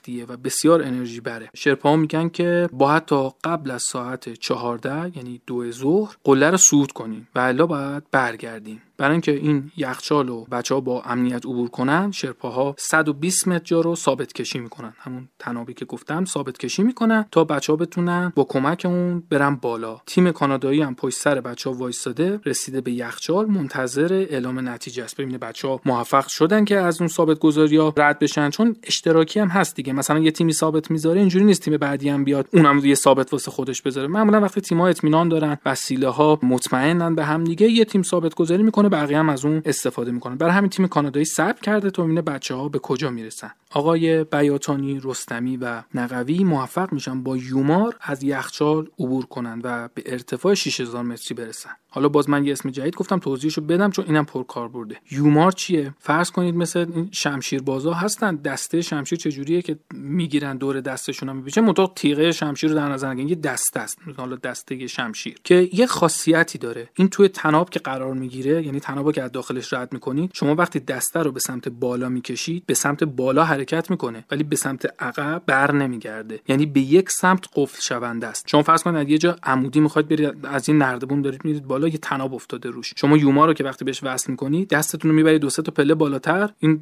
دستگاه این وسیله یومار میره بالا. بعد وزنتون رو میارید رو دسته یومار پایین نمیاد. قشنگ می‌تونید بارفیکس بزنید برید بالاتر. دوباره دستتون می‌برید بالا دوباره میرید بالاتر. با این کار باعث میشه جایی که مثل این یخچال شیب 70 درجه داره شما می‌خواید صعود بکنید روی اون تناب ثابت یومارتون رو وصل می‌کنید می‌برید جلو قفل میشه وزنتون رو میندازید یه گام میرید جلو. دوباره دستتون رو می‌برید جلو تناب رد میشه به سمت عقب بر نمیگرده قفل میشه وزنتون رو میارید روش زور می‌زنید یه گام میرید جلو. به همین صورت شروع می‌کنید مسیر رو صعود کردن. یومار هم یکی از وسیله های بسیار پر استفاده توی کوهنوردی حرفه‌ایه.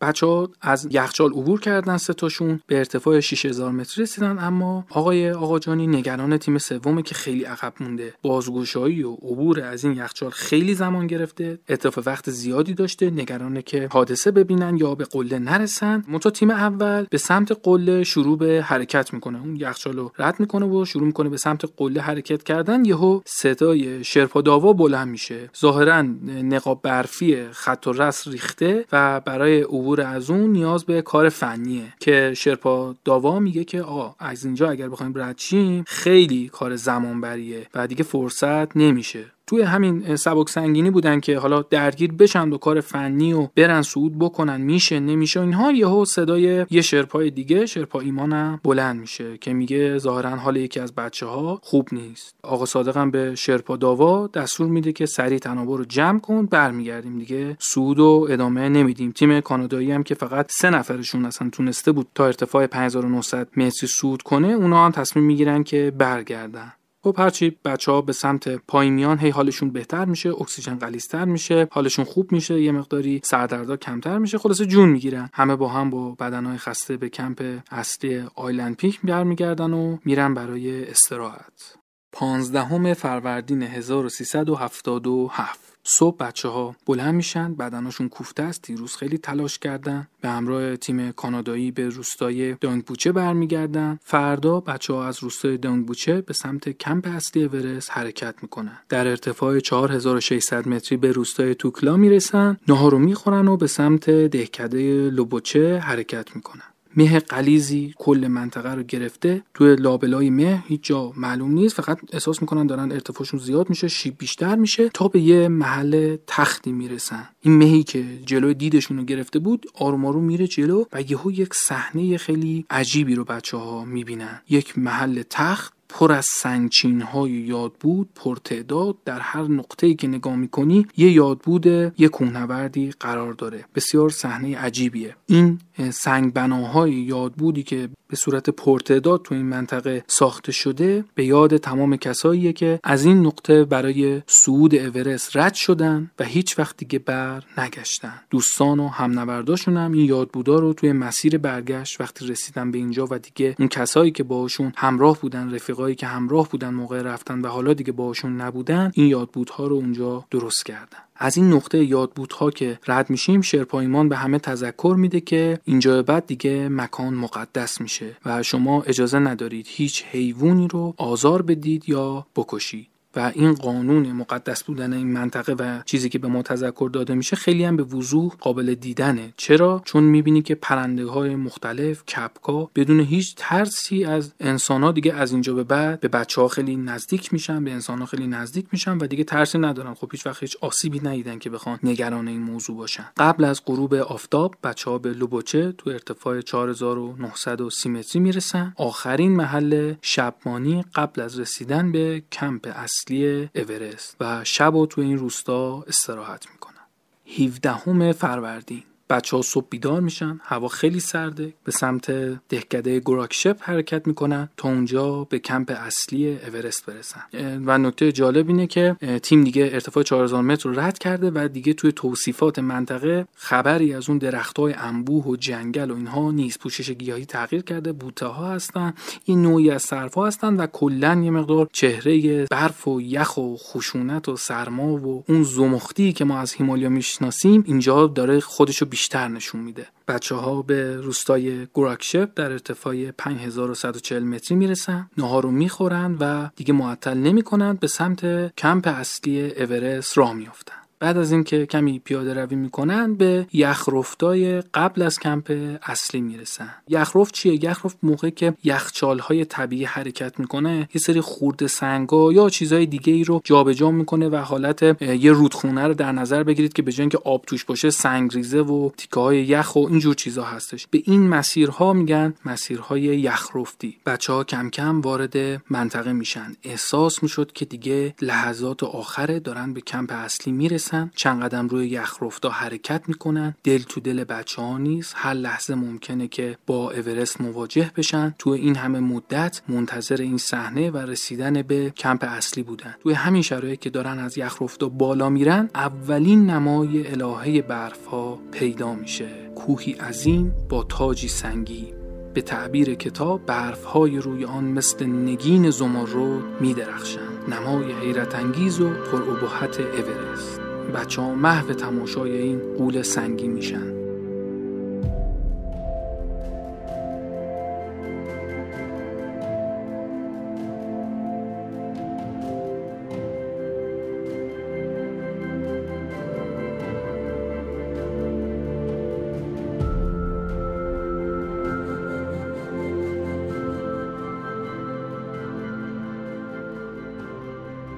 دورتر از جایی که بچه ها بودن یک بهمن بسیار بزرگ و مخوف فرو میریزه و صدای وحشتناک ریزش این بهمن بچه ها رو به خودشون میاره در کنار همه این زیبایی ها این بهمن به بچه ها یادآوری می‌کنه که کجا هستن. جایی که اول فکر می‌کنیم ما کاشفمونیم و قرار اونو تسخیر کنیم. اما کم کم وقتی که وارد هیمالیا میشیم و درگیر با این عظمت و قدرت طبیعت میشیم می‌بینیم که ما نه کاشفیم نه تسخیر کننده ایم. ما هیچی در مقابل این عظمت نیستیم. به اراده ای به کوچکترین اتفاقی می‌تونه جوری همه ما رو نیست کنه که اصلا اثری از هیچ کدوممون باقی نمونه. بچه ها آروم از یخرفتا رد میشن. تو همین گیرودار یهو صدای زنده باد ایران از دور شنیده میشه. از دور آقای اقبال جلال عباس و آقای قانعی که قبلا به کمپ اصلی فرستاده شده بودن به استقبال بچه ها اومدن.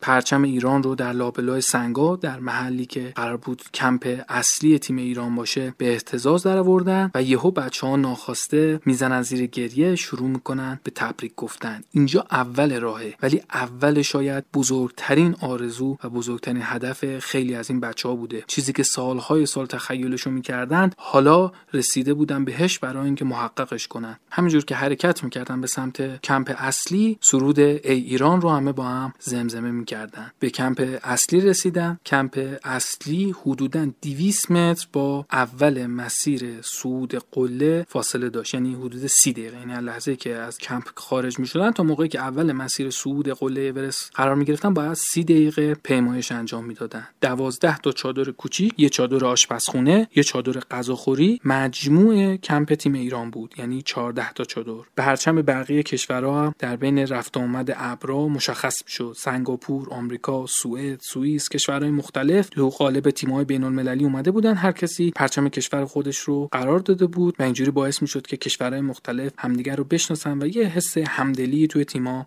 ایجاد بشه. 18 فروردین اولین روز توی کمپ اصلی آقا صادق اصلا حالش خوب نیست. البته بیشتر از جسمی حال روحیش خوب نیست. خیلی تو فشاره و تخلیه شده واقعا. کارهای اداری و تدارکات تیم سرپرستی برنامه آیلند پیک و از همه بدتر همون خبری بود که اول اپیزود من یه اشاره بهش کردم. برگشت خوردن یه سری چکایی که قرار بودش که منابعش رو تامین کنن که برگشت نخوره و حالا خبرش رسیده که این چکا برگشت خورده. کجاست آقای آقاجانی؟ کمپ اصلی اورست. تیمو برده باید سرپرستی کنه. بهش میگن که اون پولی که قرار بود ما بهت بدیم حالا منابع تامین بشه نشده. چکتم برگشت خورده شکایت کردن. شما شاید تصور کنید باید روحیه تیمو بالا نگه داره. این اخبار رو نذاره به بچه ها برسه که اونو تو روحیهشون تاثیر نذاره. خلاصه شرایط سختیه تخلیه شده. آقای دکتر بیاتانی توصیه می‌کنه به آقا صادق که ارتفاع کم کنه و به همراه جلال و آقا صادق ستایی تا دهکده پریچه پایین میان تا بعد از اینکه روبرا شدن با آقا صادق دوباره به کمپ اصلی برگردن. پس اینجا سرپرست تیم به همراه پزشک تیم به سمت پایین بره و از تیم جدا میشه. منتها این اصل تو کوهنوردی هست. وقتی که سرپرست رو از تیم جدا میشه یک نفر دیگر رو به عنوان سرپرست معرفی می‌کنه که در نبود اون حکم همون حکم سرپرسته که آقا صادق آقای افلاکی رو به عنوان سرپرست تیم معرفی می‌کنه و از بچه ها جدا میشه.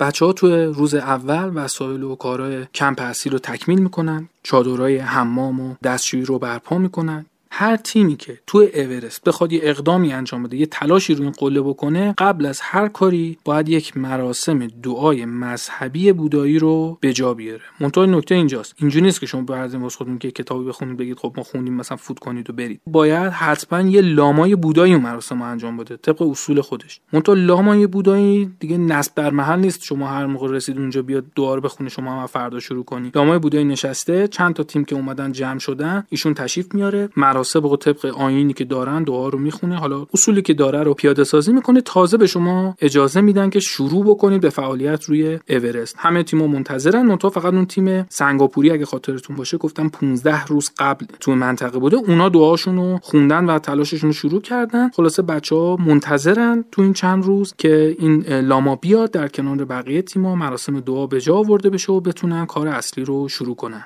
23 فروردین. یعنی پنج روز بعد از رسیدن به کمپ اصلی. بالاخره لامای بودایی به منطقه میاد مراسم دعا رو برگزار می‌کنه و این یعنی که بچه ها از فردا اجازه دارن روی قله اورست فعالیتشون رو شروع کنن. بعد از مراسم دعا شرپا سونم و شرپا ایمان توی چادر ایران اومدن و شرایط رو برای همه توضیح دادن. بیشتر در مورد نحوه عبور از این پلای فلزی پل که حالا نردبونه دیگه. پلای فلزی و گذشتن از زیر برجای یخی گفتن. بعد شرپا گفتن که ما توی شروع نفری 15 کیلو بار بیشتر نمی‌بریم تا هم هوا بشیم بعد همینو افزایش میدیم 15 کیلو رو تا برسیم به 25 کیلو. آقای افلاکی هم از همراهیشون تشکر کرد. در انتها هم با مشورت بچه ها و آقای افلاکی قرار شد که هر کدوم از اعضای ایرانی 8 کیلو بار عمومی رو حمل. این 8 کیلو بار عمومی یعنی اینکه شما یه سری وسیله دارید که این وسیله وسیله شخصی تونه خورد و خوراک و وسیله لباس و اینا. یه سری هستش که کل تیم ازش استفاده می‌کنه. مثل مثلا چادر. به این میگن بار عمومی. قرار شد هر کدوم از بچه های ایرانی هر بار که صعود می‌کنه و این مسیر رو قراره که جابجا بشه 8 کیلو با خودش بار ببره. منتها این مسئله برای شرپا خیلی تعجب برانگیز بود. چون تو منطقه تقریبا کسی به جز شرپاها بار هم نمی‌کنه. عملا یه جورایی سرویس می‌گیرن تیمای دیگه. یعنی طرف بار شخصیش هم میده شرپا می‌بره کیسه خوابش هم میده شرپای ورداره ببره. و دیگه فکر کنم فقط یه دوربین می‌گیره دستش میره تا قله. حالا نه به این چیز که من میگم ولی واقعا خیلی ها اینطوری هستن. این پول خودش رو همه جا نشون میده. اونجا هم کسایی که پول زیاد دارن شرپای زیاد دارن دیگه همه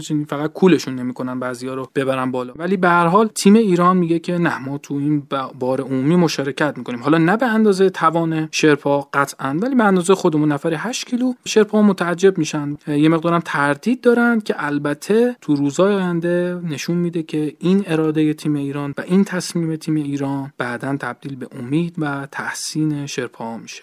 24 فروردین.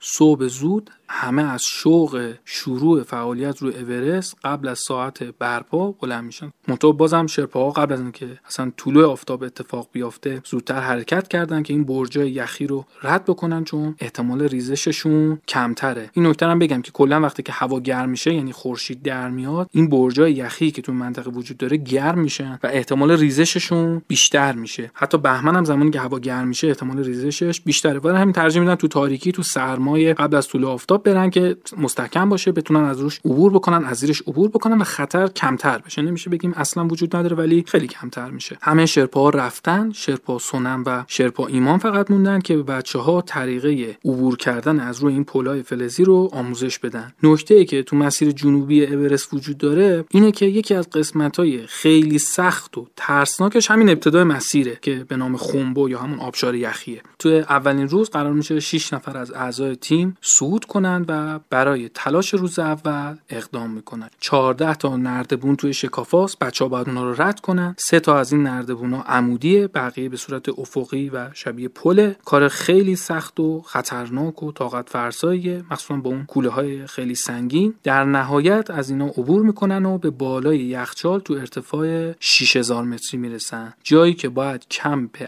اول کمپ یک خودشونو رو قله اورست بزنن یه توضیح کلی هم در مورد نحوه های صعود توی هیمالیا بدم. به صورت خیلی خیلی کلی ما دو نوع صعود داریم. یکی صعود محاصره که به همین سبکیه که بچه ها دارن صعود می‌کنن. شما میرید تا یه ارتفاعی بالا کمپ اولتون رو برپا می‌کنید هم هوا میشید برمیگردید پایین دوباره میرید بالاتر. از اون جایی که قبلا بودید کمپ دو رو می‌زنید کمپ سه رو می‌زنید کمپ های بعدی. تا حالا به تعدادی که مورد نیازه بسته به هر کوه و شیب و شرایط فرق می‌کنه. می‌زنید تا قله رو صعود می‌کنید بعد به سمت پایین همه کمپ ها رو جمع می‌کنید. خب این یک روشه. یک نوع صعود دیگه هست که بهش میگن صعودهای به روش آلپی یا سبکبار که خب می‌تونید احتمالا حدس بزنید دقیقا برعکس این قضیه است دیگه. شما کمپ و اینا اصلا نداری. کلا قواعد فرق می‌کنه. سرعتی تره خیلی کمپ ها اصلا در واقع موقته. اصلا به این سبک نیست. کلا یه شکل دیگه است. منتها بچه‌ها صعود محاصره ای دارن. باید هر کمپ رو برپا کنن. کلی وسیله رو باید ببرن. کمپ یک جلوتر میگیم. تقریبا بیشتر از یک تن وسیله باید ببرن تا کمپ یک. بعد اون وسیله ها باید تا کمپ های بالاتر هم بره. حالا همشون نه ولی یه بخششون باید بره. خلاصه خواستم یه فضایی داشته باشید. این که میگیم شروع کردن به کار کردن روی مسیر. فقط این نیست که مسیر رو بگیرن برن بالا. بعد کلی این وسیله ها رو حمل بکنن تو صعود محاصره و یکی از ترین قسمتاش همینه. بچه ها کمپ یک رو برپا می‌کنن. یه مقدار باراشون سبکتر شده و به سمت کمپ اصلی برمیگرد شرپا هم در راه برگشت میگه که به این یخچال خوب نگاه کنین. چون فردا هیچ کدوم از اینا باقی نمیمونن. راستم می‌گفت. انقدر سرعت تغییرات بالا بود که هر روز شما با یه تصویر جدیدی از یخچالا و شکافا مواجه میشین تو روزهای بعدی تقریبا روال اینجوری بود. سه روز تلاش یه روز استراحت. شرپا هم تقریبا همین کارو می‌کنن حالا بسته به شرط ممکن بود یکی دو روز اونور بشه ولی روال کلی این بود. سه روز تلاش یه روز استراحت. تو روزایی که تلاش میشه بارها به کمپ های مختلف برده میشه. فعلا که کمپ اوله و بچه ها دارن وسیله می‌برن. بار زیادی باید از کمپ اصلی بره باره مونتون باید خیلی احتیاط کرد. به خاطر همون دلیلی که گفتم این مسیر خطرناک مسیر ابتدای اورست بچه ها گروه های سه یا چهار نفره میشن. هر گروه یه سرپرست انتخاب می‌کنه بعد به فاصله حداقل سی دقیقه‌ای از هم حرکت می‌کنه. چرا؟ بخاطر که اگر یه حادثه اتفاق افتاد یه پلی شکست یه یخچالی سقوط کرد یه بهمنی اومد دیگه همه با هم درگیر نشن. وقتی شما چسبیده به هم باشی خب یه حادثه پیش بیاد. احتمال اینکه همه درگیر شن بیشتره. برای همین با فاصله حرکت می‌کنن بارا رو تا ارتفاع بالاتر ببرن. یکی از ویژگیهایی هم که وجود داره معمولا تو کمپ های پایینتر بیشتر این اتفاق میفته تو کمپ یک و دو اورست بسیار زیاده و بچه ها دائما ازش مینالن توی روایتی که توی کتاب وجود داره این تغییر دماه. آقا رضا میگه ما تو کمپ یک یه جایی 35 درجه بود هوا. یعنی داشتیم از گرما میمردیم قشنگ. انقدر هوا گرم بود. چند لحظه میگذشت یه ابر میومد جلو خورشید دما میومد زیر صفر. می‌شد منفی 7 درجه. یعنی شما فرض کن تو یه دقیقه از مثبت 35 میره تو منفی 7 تغییر لباس و اینجوری انقدر کار راحتی نیست واقعا تو ارتفاع. یعنی برای همین باعث می‌شد ما صبح زودتر به سمت بالا حرکت کنیم که کمتر درگیر این گرمای خورشید و خطر سقوط یخچاله و اینا بشیم. همینجور روزا می‌رفت جلو بچه ها بارا رو میبردن به کمپ یک و شرپا هم به قولشون عمل کردن. هر روز بارا رو سنگینتر میبردن. اول گفتیم با 15 کیلو شروع کردن. بعد هم هواتر شدن. هی تونستن بارای سنگینتر ببرن. خب بارای سنگینتر باعث می‌شد سرعت حمل و نقل بارا بیشتر بشه. بچه های ما هم در حد توانشون کنار شرپا ها کمک می‌کردن. بارا رو بالا میبردن و از نکات جالب برای بقیه کوهنوردها در مورد ایرانیا حرکت منظمشون توی یه ستونه. و اینکه دائما به کوهنوردهای دیگه کمک می‌کنن. این یه چیزیه که تقریبا تمام کسایی که تو اون منطقه هستن در مورد ایرانیا براشون جالبه و تو کتاب خاطرات خودشون ذکر کردن. به هر اونایی که تو اون فصل سود سال 1377 تو منطقه بودن اونها هم به حال خاطراتشون رو نوشتن کتاباش هست. تو اون کتابا وقتی شما مراجعه می‌کنید تقریبا می‌بینی که همه به این موارد اشاره کردن. تا جایی که آرزا میگه یه روز به یه کوهنورد انگلیسی کمک کردیم بعد همینجوری خوشو بشد اومدیم خودمون رو معرفی کنیم که مثلا بدون ما کیم حالا تو کمپ اصلی خاص بیاد پیش گپ بزنم اینا. گفت نیازی نیست خودتون رو معرفی کنید. من شما رو خوب می‌شناسم. شما همونایی هستین که پشت سر هم حرکت می‌کنید و کلاه سنگین همیشه رو دوشتونه. تقریبا هر روز میشه شما رو روی یخچال دید. هفت روز از آغاز صعود اورست میگذره. در مجموع 1200 کیلوگرم بار یعنی بیشتر از یک تن توسط شرپاها و بقیه اعضای تیم به کمپ یک منتقل میشه. حالا کمپ یک برپا شده وسیله رفته. حالا بعد وسیله ها رو ببریم تا کمپ دو. کمپ یک تو ارتفاع 6100 متریه و کمپ دو تو ارتفاع 6500 متر. اول به نظر میاد 400 متر بیشتر ارتفاع نیست. منتها نکته اینجاست که عمودی صعود نمیشه و مسافت مسافت طولانیه بین کمپ یک تا دو. 7 کیلومتر تقریبا بین این دوتا کمپ راه راه طولانیه. تو این روزا هم دیگه بچه ها همه چشم آقا صادقن. همه امیدوارن که برگرده و برگشتش یه روحیه‌ای به تیم دوباره بده. یک اردیبهشت الان بیشتر از یک ماهه که بچه ها تو کشور نپال یادمونه اسفند سال 76 بچه ها حرکت کردن به سمت نپال. سال تحویل تو هتل بودن. فروردین تموم شده. روز اول اردیبهشت بیشتر از سی روزه که از کشور خودشون از کنار خانواده خودشون جدا شدن برای مبارزه و موفقیت در هیمالیا. شرپا دیگه بهتر هم هوا شدن سرعتشون بیشتر شده. بارا رو مستقیم از کمپ اصلی می‌برن به کمپ دو. اما برای بعد از کمپ دو نیاز به ثابت گذاریه تنابای ثابتی که کشیده بشه که تیم‌ها مطمئنتر صعود بکنن. ولی همونجوری که سر آیلند پیک توضیح دادم لازم نیست همه تیم‌ها همه جا رو ثابت گذاری کنن. تقسیم می‌کنن که هر تیم یه قسمتی رو ثابت گذاری بکنه. سهم تیم ایران ارتفاع 6800 متری تا 7350 متری یعنی فاصله کمپ دو تا سه ثابت کشیش به تیم ایران میافته. شرپا ایمان و شرپا پنبا این کار رو خیلی سریع انجام میدن مسیر رو باز می‌کنن ثابت کشی می‌کنن توی همین روز و اون قسمتی که سهم تیم ایران بوده مسیرش باز میشه برای تلاش همه تیم‌ها. دوم اردیبهشت. اولین اقدام تیم ایران برای رسیدن به کمپ دو شروع میشه. صبح زود حرکت می‌کنن حدود ساعت ده و نیم می‌رسن به کمپ یک. بعد مستقیم راهی کمپ دو میشن. تازه از کمپ یک بچه ها راه افتادن که یه پیچی رو رد می‌کنن و چهار رومین قله مرتفع دنیا جلو چشمشون ظاهر میشه یعنی لطسه. همه مبهوت تماشای تصویر زیبای لطسه در مقابلشون میشن. ارتفاع این قله 8516 متره. نکته جالب هم در مورد این قله اینه که البته قبلتر اشاره کوچیک کردم. مسیر صعود این قله یعنی قله لطسه تا ارتفاع 7800 متر یعنی کمپ 3 با اورست مشترکه. یعنی اگه کسی می‌خواد بره لطسه تا کمپ 3 با کسی که می‌خواد بره اورست هم مسیره. از اونجا مسیر جدا میشه. بعد از اینکه بچه ها لطسه رو تماشا کردن و لذت بردن راه و ادامه میدن و بالاخره به کمپ دو می‌رسن. خسته و گرسنه می‌رسن کمپ دو چشمشون به شرپا ایمان و شرپا پنبا میافته. اونا که تازه از کمپ سه برگشته بودن دقت دارید دیگه بچه ها همینطور که وسیله ها رو دارن می‌برن شرپاهایی که توانشون بیشتره سعی می‌کنن کمپ های جلوتر رو زودتر برن برپا بکنن. برای همین وقتی بچه ها می‌رسن شرپاها معمولا کمپ ها رو قبلا برپا کردن و ثابت کشی ها رو انجام دادن. دیگه فقط حمله وسیله ها میمونه. خلاصه شرپا ایمان و شرپا پنبا از کمپ سه برگشتن بچه ها رو می‌بینن و خیلی تعجب می‌کنن. میگن شما اینجا چیکار می‌کنی؟ میگن که بچه ها چطور مگه؟ چی شده؟ میگه آخه ما فقط لوازم فنی و چادر آوردیم تو این چند روز تو کمپ دو. چیزی اصلا نه غذا هست نه آب هست نه اجاق هست و دیگه هیچی.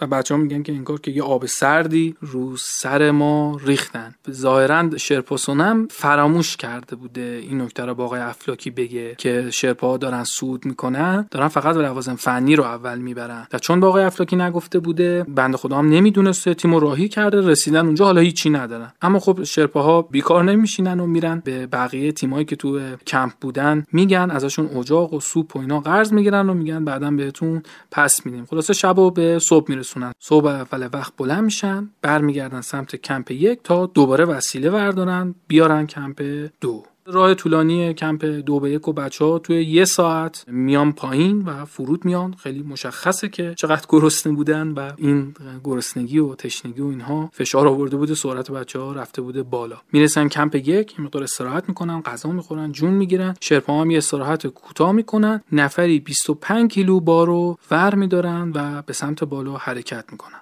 بچه ها یه مقدار وسیله رو ور میدارن دوباره راهی کمپ دو میشن. این دفعه که می‌رسن کمپ دو به خاطر اینکه هم هوایی بهتر اتفاق افتاده راحتتر می‌تونن استراحت کنن راحتتر می‌تونن بخوابن. یه طوفانی هم به وجود میاد تو کمپ دو که این طوفان باعث میشه که دید کم بشه و بچه ها مجبور شن یه روز اضافه تر هم تو کمپ دو بمونن که خود همینم به هم هواییشون کمک می‌کنه. در نهایت روز پنج اردی بهش همگی به کمپ اصلی برمیگردن.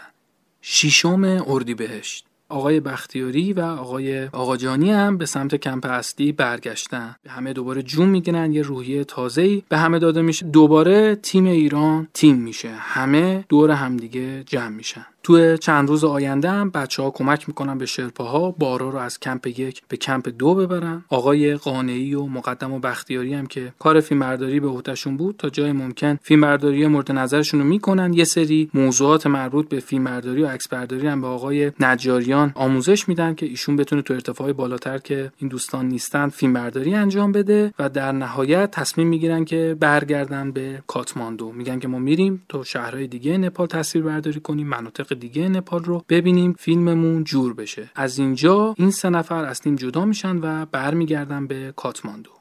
دهم اردیبهشت.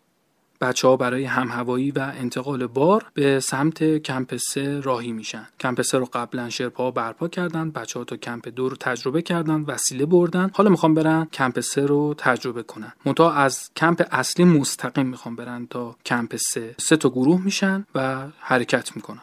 وقتی نزدیک کمپ سه میشن میگن که پر از تیکه های چادرهای پاره شده ای بود که مال سالهای قبل تقریبا هر کمپی که بچه ها می‌رسیدن قبلش یک عالمه تیکه های مختلف پارچه هایی که مرتبط به چادرهای سال قبل بود که طوفان اونا رو نابود کرده بود به چشم خورد. لای برف لای یخ گیر کرده بودن و یه هشدار دائمی برای همه بود. این تیکه های پاره شده چادر که یادمون باشه که یک لحظه ممکنه چه اتفاقی و چه بلایی به سرمون بیاره این طبیعت و این چیزی که ما داریم ازش لذت می‌بریم. تیم ایران در حال هم‌هوایی و تکمیل بار توی کمپ سه همزمان شرپاها دارن. کمپ چهار رو روی گردنه جنوبی اورست برپا می‌کنن. اکثر تیما بعد از اینکه هم هواییشون تو کمپ سه تکمیل میشه برمیگردن کمپ اصلی استراحت می‌کنن بدنشون پر میشه بعد حمله نهایی به سمت قله رو انجام میدن. اما آقا صادق نظرش فرق می‌کرد. می‌گفت همه کسایی که می‌خوان قله رو صعود کنن باید تا گردن جنوبی رو برای هم هوایی صعود کنن. خب یه مقدار تصمیم محافظه کارانه تریه به خاطر اینکه اطمینان از هم هوایی بهتر اتفاق بیفته. دوازدهم اردیبهشت. 6 تا از بچه ها راهی کمپ سه شدن. به کمپ سه رسیدن. شبانی می‌خواستن بکنن. شب خیلی سختی هم بود. چون کمپ سه روی یه شیب خیلی تندی قرار داشت. هیچ وسیله یا بیرون چادر نمی‌شد بذاری. همه چیز رو باید داخل میذاشتی. فضا توی چادر خیلی کم بود. جا خیلی کم بود. همه فشرده بودیم. خلاصه شب سختی بود که باید این 6 نفر پشت سر میذاشتن. حال آقای رستمی خوب نیست. صبح دکتر مجبور شد آقای رستمی رو همراهی کنه که فرود بره به کمپ های پایینتر. اما بقیه نفرات یعنی اون چهار نفر تصمیم گرفتن که به سمت گردن جنوبی برای هم هوایی اقدام کنن. بچه ها راه میافتن یه مقدار که از کمپ سه جدا میشن آقای زارعی هم اعلام می‌کنه به علت خستگی و بیخوابی که شب قبل تو کمپ سه داشته امکان صعود رو نداره. میگه من برمیگردم. خلاصه سه نفری راهی گردنه جنوبی میشن.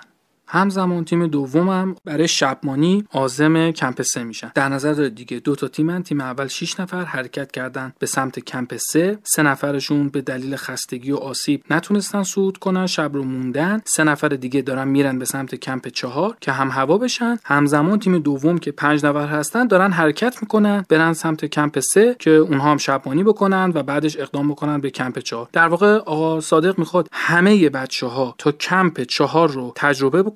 اصطلاحا تاچ بکنن که هم هوا بشن و بدنشون آماده باشه که اگر اتفاقی افتاد یا شرایطی پیش اومد هر کدوم از بچه ها قرار شد به سمت قله حرکت کنه یا نیازی به امداد و نجات بود همه تواناییشون رو داشته باشن. اون سه نفری که تو تیم اول رفته بودن برای گردن جنوبی قبل از اینکه به گردن جنوبی برسن سرعت حرکتشون خیلی کند میشه. خب باز دوباره ارتفاع جدیده بدن هنوز هم هوا نیست و می‌بینن که شرپاها دارن برمیگردن. روی این حساب اونا هم تصمیم می‌گیرن که ارتفاع کم بکنن و برگردن به کمپ سوم. وقتی می‌رسن به کمپ سه بچه های تیم دوم هم رسیدن. در واقع همه بچه ها تو کمپ سه به همدیگه می‌رسن و شب رو توی سرما کنار هم میگذرونن. چهاردهم اردیبهشت. نفرات تیم دومم تا ارتفاع 7900 متر یعنی همون جایی که تیم اول دیروز صعود کرده بود صعود می‌کنن و بعدش تصمیم می‌گیرن که به سمت گردن جنوبی برن. حدود یه ساعت راهه که آقا صادق میگه نیازی نیست و برگردید پایین. تو همون 7900 متر که همتون رفتین کفایت می‌کنه که تیم دومم برمیگرده پایین. می‌رسن کمپ سه وسیله ها رو بلافاصله جمع می‌کنن و به سمت کمپ اصلی حرکت می‌کنن. همزمان آقا صادق هم تیم سوم برای هم هوایی میفرسته سمت گردنه جنوبی. این تیم هم یه شب شبانی می‌کنه تو کمپ سه و تا ارتفاع 7900 متر همون جایی که دو تا تیم قبلی صعود کرده بودن صعود می‌کنه و در مجموع 11 نفر از تیم ایران با ارتفاع 7900 متر هم هوا میشن. دیگه لحظات نهایی و حساس داره فرا می‌رسه. دیگه همه اینو فهمیدن. سعی می‌کنم خیلی در مورد صحبت نشه خیلی به روی هم نیاریم به خاطر اینکه ممکنه استرس آدمو بره بالاتر نگرانی بره بالاتر ولی همه می‌دونیم که دیگه الان داره وقتش میشه. هوا هوای قله است تب قله داره حس میشه هر لحظه داره می‌کشه ما رو به سمت خودش. تیم خیلی خوب هم هوایی کرده الان به یه استراحت خیلی خوب و یه قوای جسمانی خیلی خوب نیاز داره بازتوانی کنه که بتونه صعود نهایی رو انجام بده. برای همین آقا صادق به همه میگه که هر کس هر جا هست برگرده کمپ اصلی. چرا یکی از دلایل اصلی اینه که بچه ها همه ارتفاع کم کنن؟ کم شدن ارتفاع باعث بشه اشتهاشون بره بالاتر و بتونن بهتر تغذیه بکنن تا توان جسمیشون برگرده. و حتی کمپ اصلی هم نمونن. میگن بریم روستاهای پایینتر. اولش خب بچه های مقدار مخالفت می‌کنن سخته. میگن غذای مهمانخونه ها خوب نیست غذای خودمون تو کمپ اصلی بهتره. ولی خب به هر حال آقای آقاجانی میگه باید ارتفاع کم بکنیم. کمپ اصلی رو هم بچه ها ترک می‌کنن میان ارتفاع پایینتر تو دهکده های پایینتر توی مهمونخونه ها شروع می‌کنن غذای مفصل خوردن و استراحت کردن و توان و برگشتن و همه دارن انرژی روشون رو جمع می‌کنن تمرکز می‌کنن. باید برگردیم کمپ اصلی. آخرین تلاش رو انجام بدیم. حرکت بکنیم به سمت قله اورست. بعد از اینکه بچه ها پذیرایی می‌کنن از خودشون مواد غذایی رو دریافت می‌کنن حرکت می‌کنن به سمت کمپ اصلی. توی راه کمپ اصلی خبری می‌رسه که همه رو شکه می‌کنه. طوفان تمام کمپ دو رو نابود کرده. نه فقط کمپ ایران همه کمپ ها رو داغون کرده چادرها رو داغون کرده مواد غذایی رو از بین برده ابزارا رو از بین برده همه چی. یعنی هیچ چیز رو باقی نذاشته. این همه تلاش این همه زحمت بارها بار رو تا کمپ دو بردن خطرات همه چیز از بین رفته. همه چیز رو نابود کرده. بچه ها بسیار ناامید میشن. یکی از کمپ های اصلی که در وسط راه قرار داره از بین رفته آقا صادق سعی می‌کنه به بچه ها روحیه بده روحیهشون رو بالا نگه داره و همه با هم سریعتر حرکت می‌کنن تا به کمپ اصلی می‌رسن.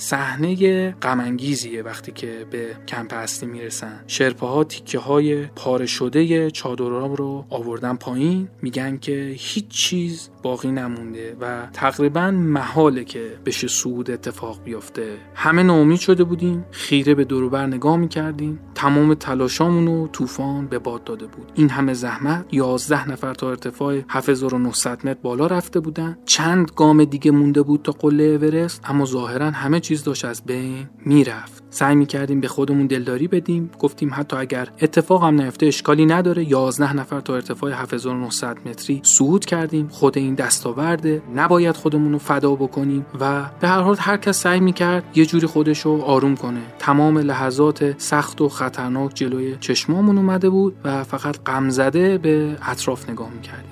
تو این وسط که همه ناامید و ناراحت نشسته بودیم یهو آقا صادق بلند شد. با یه آرامش و اطمینان مثال زدنی و همیشگی رو کرد به بچه ها و شرپه ها گفت ما بیدی نیستیم که با این بادا بلرزیم. دوباره کمپ می‌زنیم.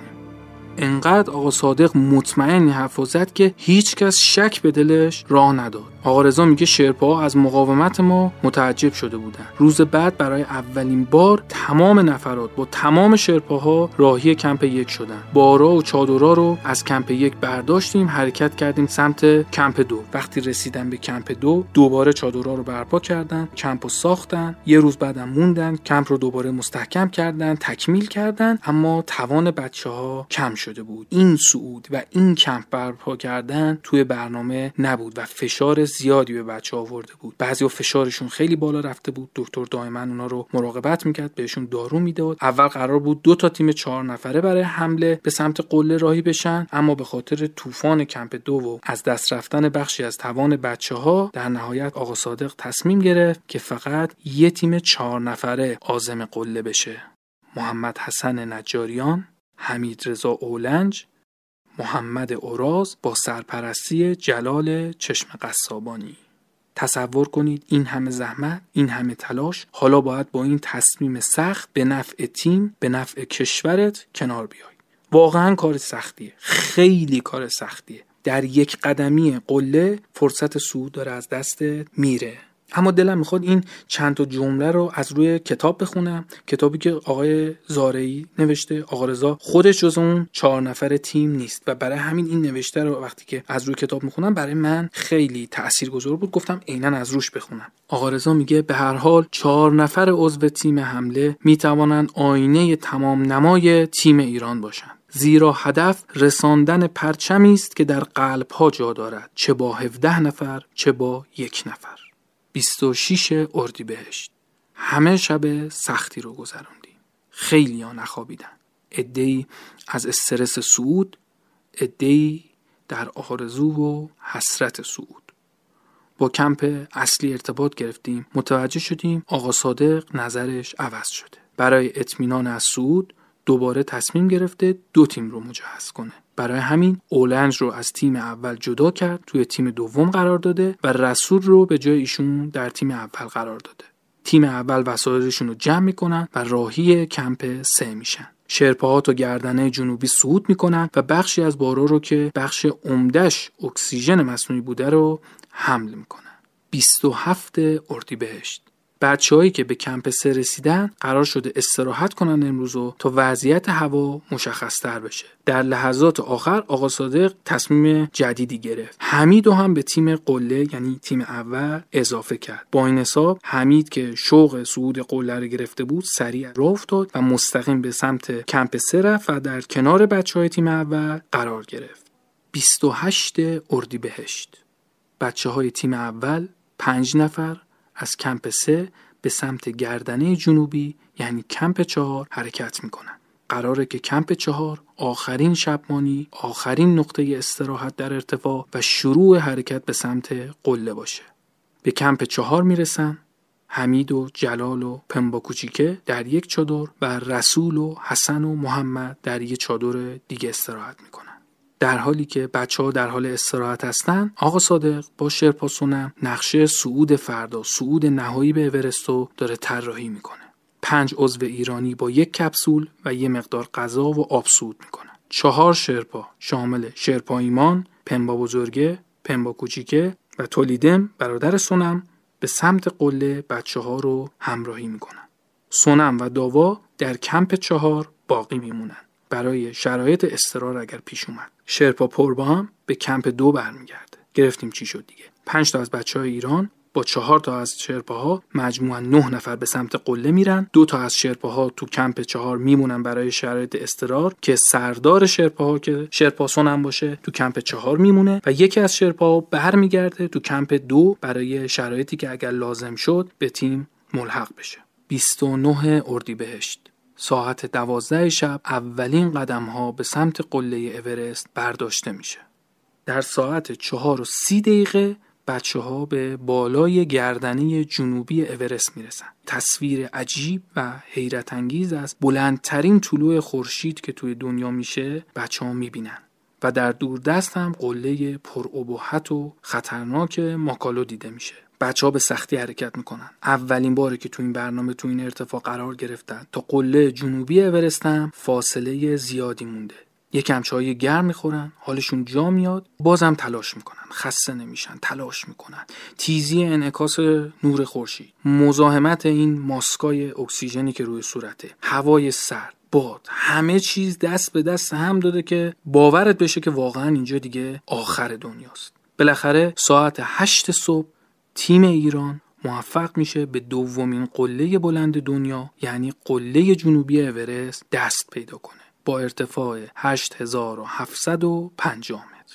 البته این قله رو در 8000 متری در نظر نمی‌گیرن. اما به عنوان یک قله فرعی دومین قله مرتفع دنیا محسوب میشه. بچه شروع می‌کنن روی قله عکس گرفتن. نکته جالب دیگه این قله هم اینه که این قله جنوبی اورست که با قله اصلی فاصله داره چند ساعتی توی خاک کشور چین محسوب میشه. یعنی بچه ها با صعود قله جنوبی اورست وارد خاک چین شدن. حالا تیم ایران از قله جنوبی به سمت قله اصلی رد میشه. چند قدم بچه ها میرن تا می‌رسن به قدمگاه هیلاری. قدمگاه هیلاری در مقابل چشمان بچه ها قرار می‌گیره جایی که هیلاری برای اولین بار از اونجا عبور کرده تا به قله برسه و در انتهای این مسیر قله اورست خودشو نشون میده. وسوسه رسیدن به قله به اوج خودش رسیده. توی همین رویا پردازی ها اتفاقی میافته. هوا خراب میشه. خیلی خراب میشه. باد شدید میشه. طوفان جدید میاد. برف می‌گیره. برفا رو از روی زمین بلند می‌کنه. همه چیز میپیچه تو هم. اینقدر این اتفاق سریع افتاده که همه بچه ها شوکه شدن. حتی اگه شرپاهایی که جلوتر رفتن ثابت گذاری هم بکنن بازم صعود تو این هوا خیلی خطرناکه. همه بچه ها از بخت بدی که سراغشون اومده تعجب کردن حیرت زده شدن. ناراحتن. فقط چند ساعت فاصله دارن تا قله. حمید با کمپ اصلی تماس می‌گیره اما موفق نمیشه با آقا صادق صحبت کنه. با کمپ دو تماس می‌گیره آقای افلاکی جواب میده جوی حال بچه ها میشه. حمید که خیلی پریشون و ناراحت و عصبانیه میگه که بچه ها همه خوبن. هوا هوا خراب آقا. با تصمیم تصمیم سختیه. شکست رو بپذیریم و برگردیم یا اینکه به سمت قله حرکت کنیم. اما ما شرایط سختتر از این رو هم گذرونده بودیم. الان برای تسلیم شدن زود بود. جلال اصرار داشت که ادامه بدیم. همه دو دل بودیم و امیدوار بودیم که بتونیم با کمپ اصلی ارتباط بگیریم و آقا صادق با همون صلابت همیشگی امید رو تو دل ما زنده کنه خون دوباره توی رگای ما جاری بشه و بریم کاری که شروع کردیم و تموم کنیم.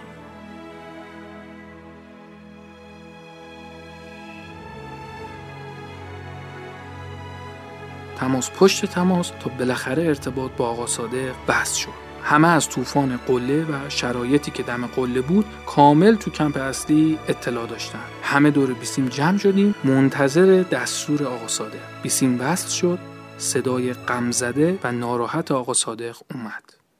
بچه ها برگردیم. اگر خطرناکه برگردیم. تصمیم سخت گرفته شد. بچه ها به ورست پشت کردند و به سمت کمپ چهار سرازیر شدند. بچه ها رسیدن به کمپ چهار خسته، ناراحت، ناامید یکم استراحت کردن زمان گذشت عصر شد بچه ها یکم با هم صحبت کردن و به این نتیجه رسیدن که بذار یه بار دیگه شانسمون رو امتحان کنیم. حمید با کمپ اصلی ارتباط گرفت. به آقا صادق گفت آقا صادق یه بار دیگه تلاش کنیم. آقا صادق یه مکس طولانی کرد. گفت اگه بقیه تیما هم خواستن صعود کنن حال تیم شما هم مساعد بود یه بار دیگه تلاش کنید. حمید میگه انگار دوباره تمام دنیا رو به من دادن. دوباره امیدمون زنده شد. فقط آرزو می‌کردیم دوباره هوا خراب نشه. و حالا که فرصت مجدد صعود رو داشتیم به کیسه خوابا رفتیم و خوابیدیم. سیوم اردیبهشت 1377 کمپ چهار در خواب عمیق فرو رفته. ساعت دوازده و چل و پنج دقیقه بچه ها از خواب بیدار میشن. یه مقدار دیر شده بقیه تیما رفتن سریع آماده میشن بچه ها اما رسول نمی‌تونه دوباره سود کنه چشمش به شدت درد می‌کنه شب گذشته نتونسته بخوابه و امونش رو بریده در نهایت مجبور میشن که رسول رو توی کمپ چهار کنار شرپا بذارن بمونه و حمید رضا اولنج محمد اوراز، جلال چشم قصابانی و حسن نجاریان تصمیم به آخرین شانس صعود اورست می‌گیرن. چهار نفر بچه های ایران، سه نفر شرپاها. حالا تیم سرحالتر از دیروزه. تونسته با ارتفاع بالای 8000 متر بهتر هم هوا بشه، سریعتر، جنگنده تر پیش میره و همه یه چیز رو میگن. باید بشه. این دفعه باید بشه. ساعت پنج و نیم صبح بچه ها به ارتفاع 8500 متری رسیدن. با کمپ دو تماس می‌گیرن موقعیت خودشون رو اعلام می‌کنن و ساعت 8 و 14 دقیقه به قله جنوبی اورست می‌رسن یعنی همون جایی که دیروز ازش برگشته بودن با کمپ اصلی و کمپ دو ارتباط می‌گیرن. همه توی کمپ اصلی و هم کمپ دو خیلی نگرانن. هوا خیلی خوب نیست البته به مراتب بهتر از دیروزه اما بسیار شرایط شکننده است. اما هر لحظه ممکنه همه چیز دوباره به هم بریزه. دیروز یک بار تلاش انجام شده. انرژی بچه ها نسبت به دیروز تحلیل رفته. بدنها خسته تر از دیروزه و استرس داره توی کمپ اصلی موج می‌زنه. اولین قدم ها رو از قله جنوبی به سمت قله اصلی بر میدارن روی یک گرده سنگی قرار می‌گیرن از اون رد میشن و به قدمگاه هیلاری می‌رسن. گام به گام در قدمگاه هیلاری پیش میرن. جا پای قدمهای هیلاری و شربا تنزینگ می‌ذارن که یه روزی با یه کوله سنگین برای اولین صعود اورست از اینجا عبور کردن. قدمگاه هیلاری رو بچه ها رد می‌کنن. فقط دو تا شیب دیگه مونده تا قله اورست. آقا صادق دائم با بیسیم با بچه ها در ارتباط بسیار هیجان زده است نگران به شدت استرس داره اما سعی می‌کنه که خودشو خونسرد نشون بده. دائم توصیه می‌کنه توی بیسیم به بچه ها احتیاط کنید بچه ها احتیاط کنید بچه ها بچه ها احتیاط کنید. آقا صادق اینجا میگه دل تو دلم نبود. زیر قله بودن داشتن صحبت می‌کردن یهو ارتباط قطع شد. هی قطع می‌شد بسل می‌شد. قطع می‌شد بسل می‌شد. هر لحظه ممکن بود یه اتفاق جدید بیفته هیچ صدایی از بچه ها در نمیومد هر چی صدا می‌کردم چیزی بر نمیگشت. ارتباط قطع شده بود. هی صدا می‌زدم حسن محمد جلال حمید. هیچکس جواب نمی‌داد. دلم آشوب شده بود. دور خودم میپیچیدم. میگه بیسیمو با ناامیدی گذاشتم جلوم. همینجور که عرق سرد می‌کردم خیره شدم بهش. یک سکوت مرگباری دورورم رو گرفت. میگه هزار سال برام گذشت. یهو بیسیم خرخر کرد. رفتم جلوتر ببینم چیزی میشه شنید یا نه. در لابلای خرخر بیسیم صدای بچه ها رو میشنیدم که داشتم منو صدا می‌کردم آقا صادق آقا صادق آقا صادق. هی منم می‌گفتم جانم محمد جانم حسن کجا این بچه ها یهو صدای بچه ها واضح شد.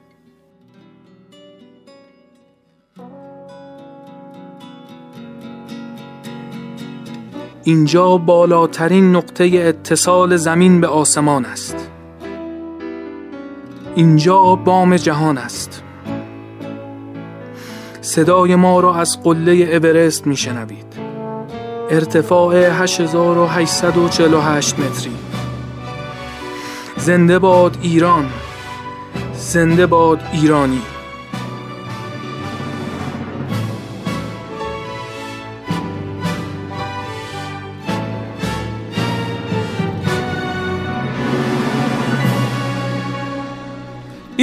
ایران فدای اشک و خنده تو دل پر و تپنده تو فدای حسرت و امیدت رهایی رمنده تو رهایی رمنده تو.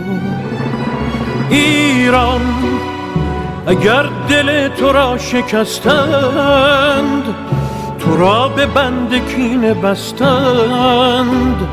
چه عاشقان بینشانی که پای درد تو نشستند. که پای درد تو نشستند.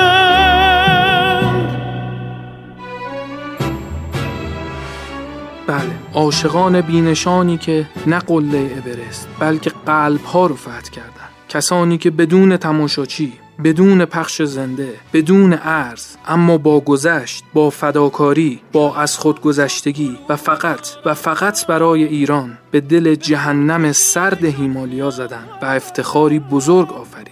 اشکهایی که دیروز برای شکست نبارید امروز در تلیعه پیروزی جاری است.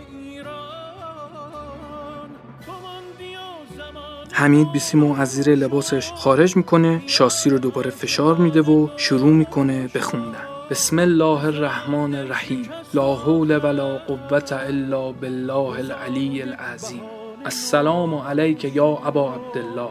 و علی الارواح التي حلت بفنائک علیک منی سلام الله ابدا ما بقیت و بقی اللیل و النهار. و لا جعله الله الاخر العهد منی لزیارتکم. السلام علی الحسین و علی علی ابن الحسین و علی اولاد الحسین و علی اصحاب الحسین. شادی تو خورده پیوند. ایران اگر دل تو را شکستند تو را به بند کینه بستند. چه عاشقان بینشانی که پای درد تو نشستند. که پای درد تو نشستند.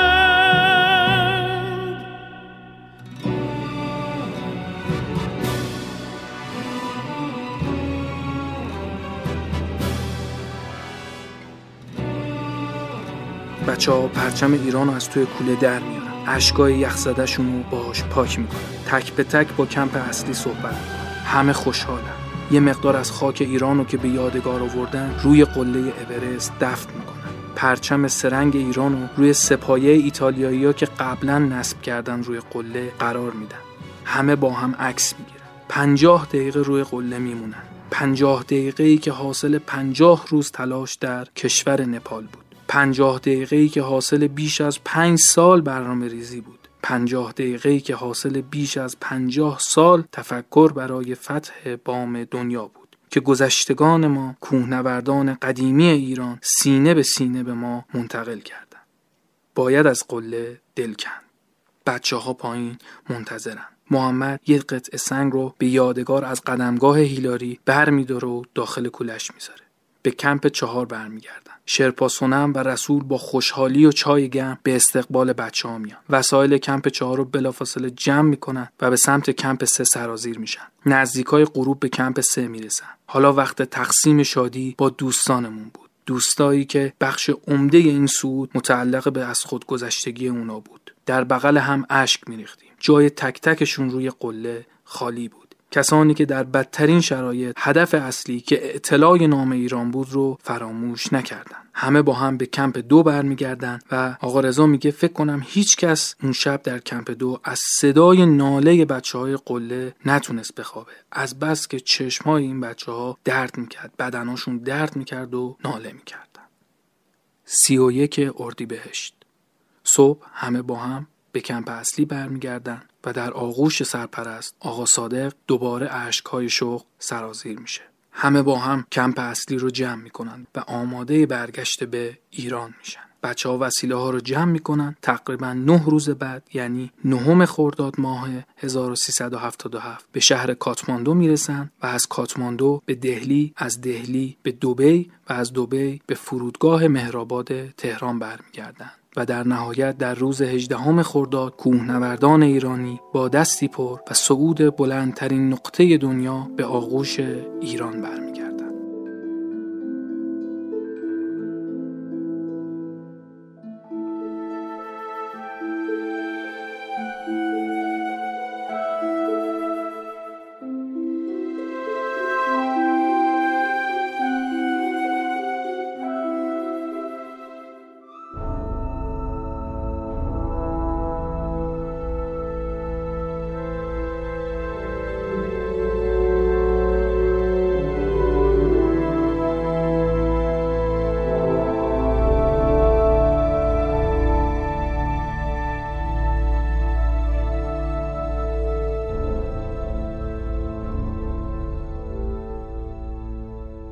چیزی که شنیدید گزارش اولین صعود تیم ایران به بالاترین نقطه خاکی دنیا یعنی قله اورست بود.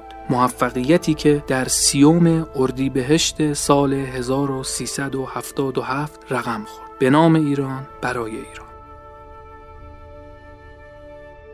به انتهای مسیر این قسمت از پادکست اسلینگ رسیدیم. امیدوارم این گزارش و این روایت براتون یک تجربه جدید بوده باشه و ازش لذت برده باشین.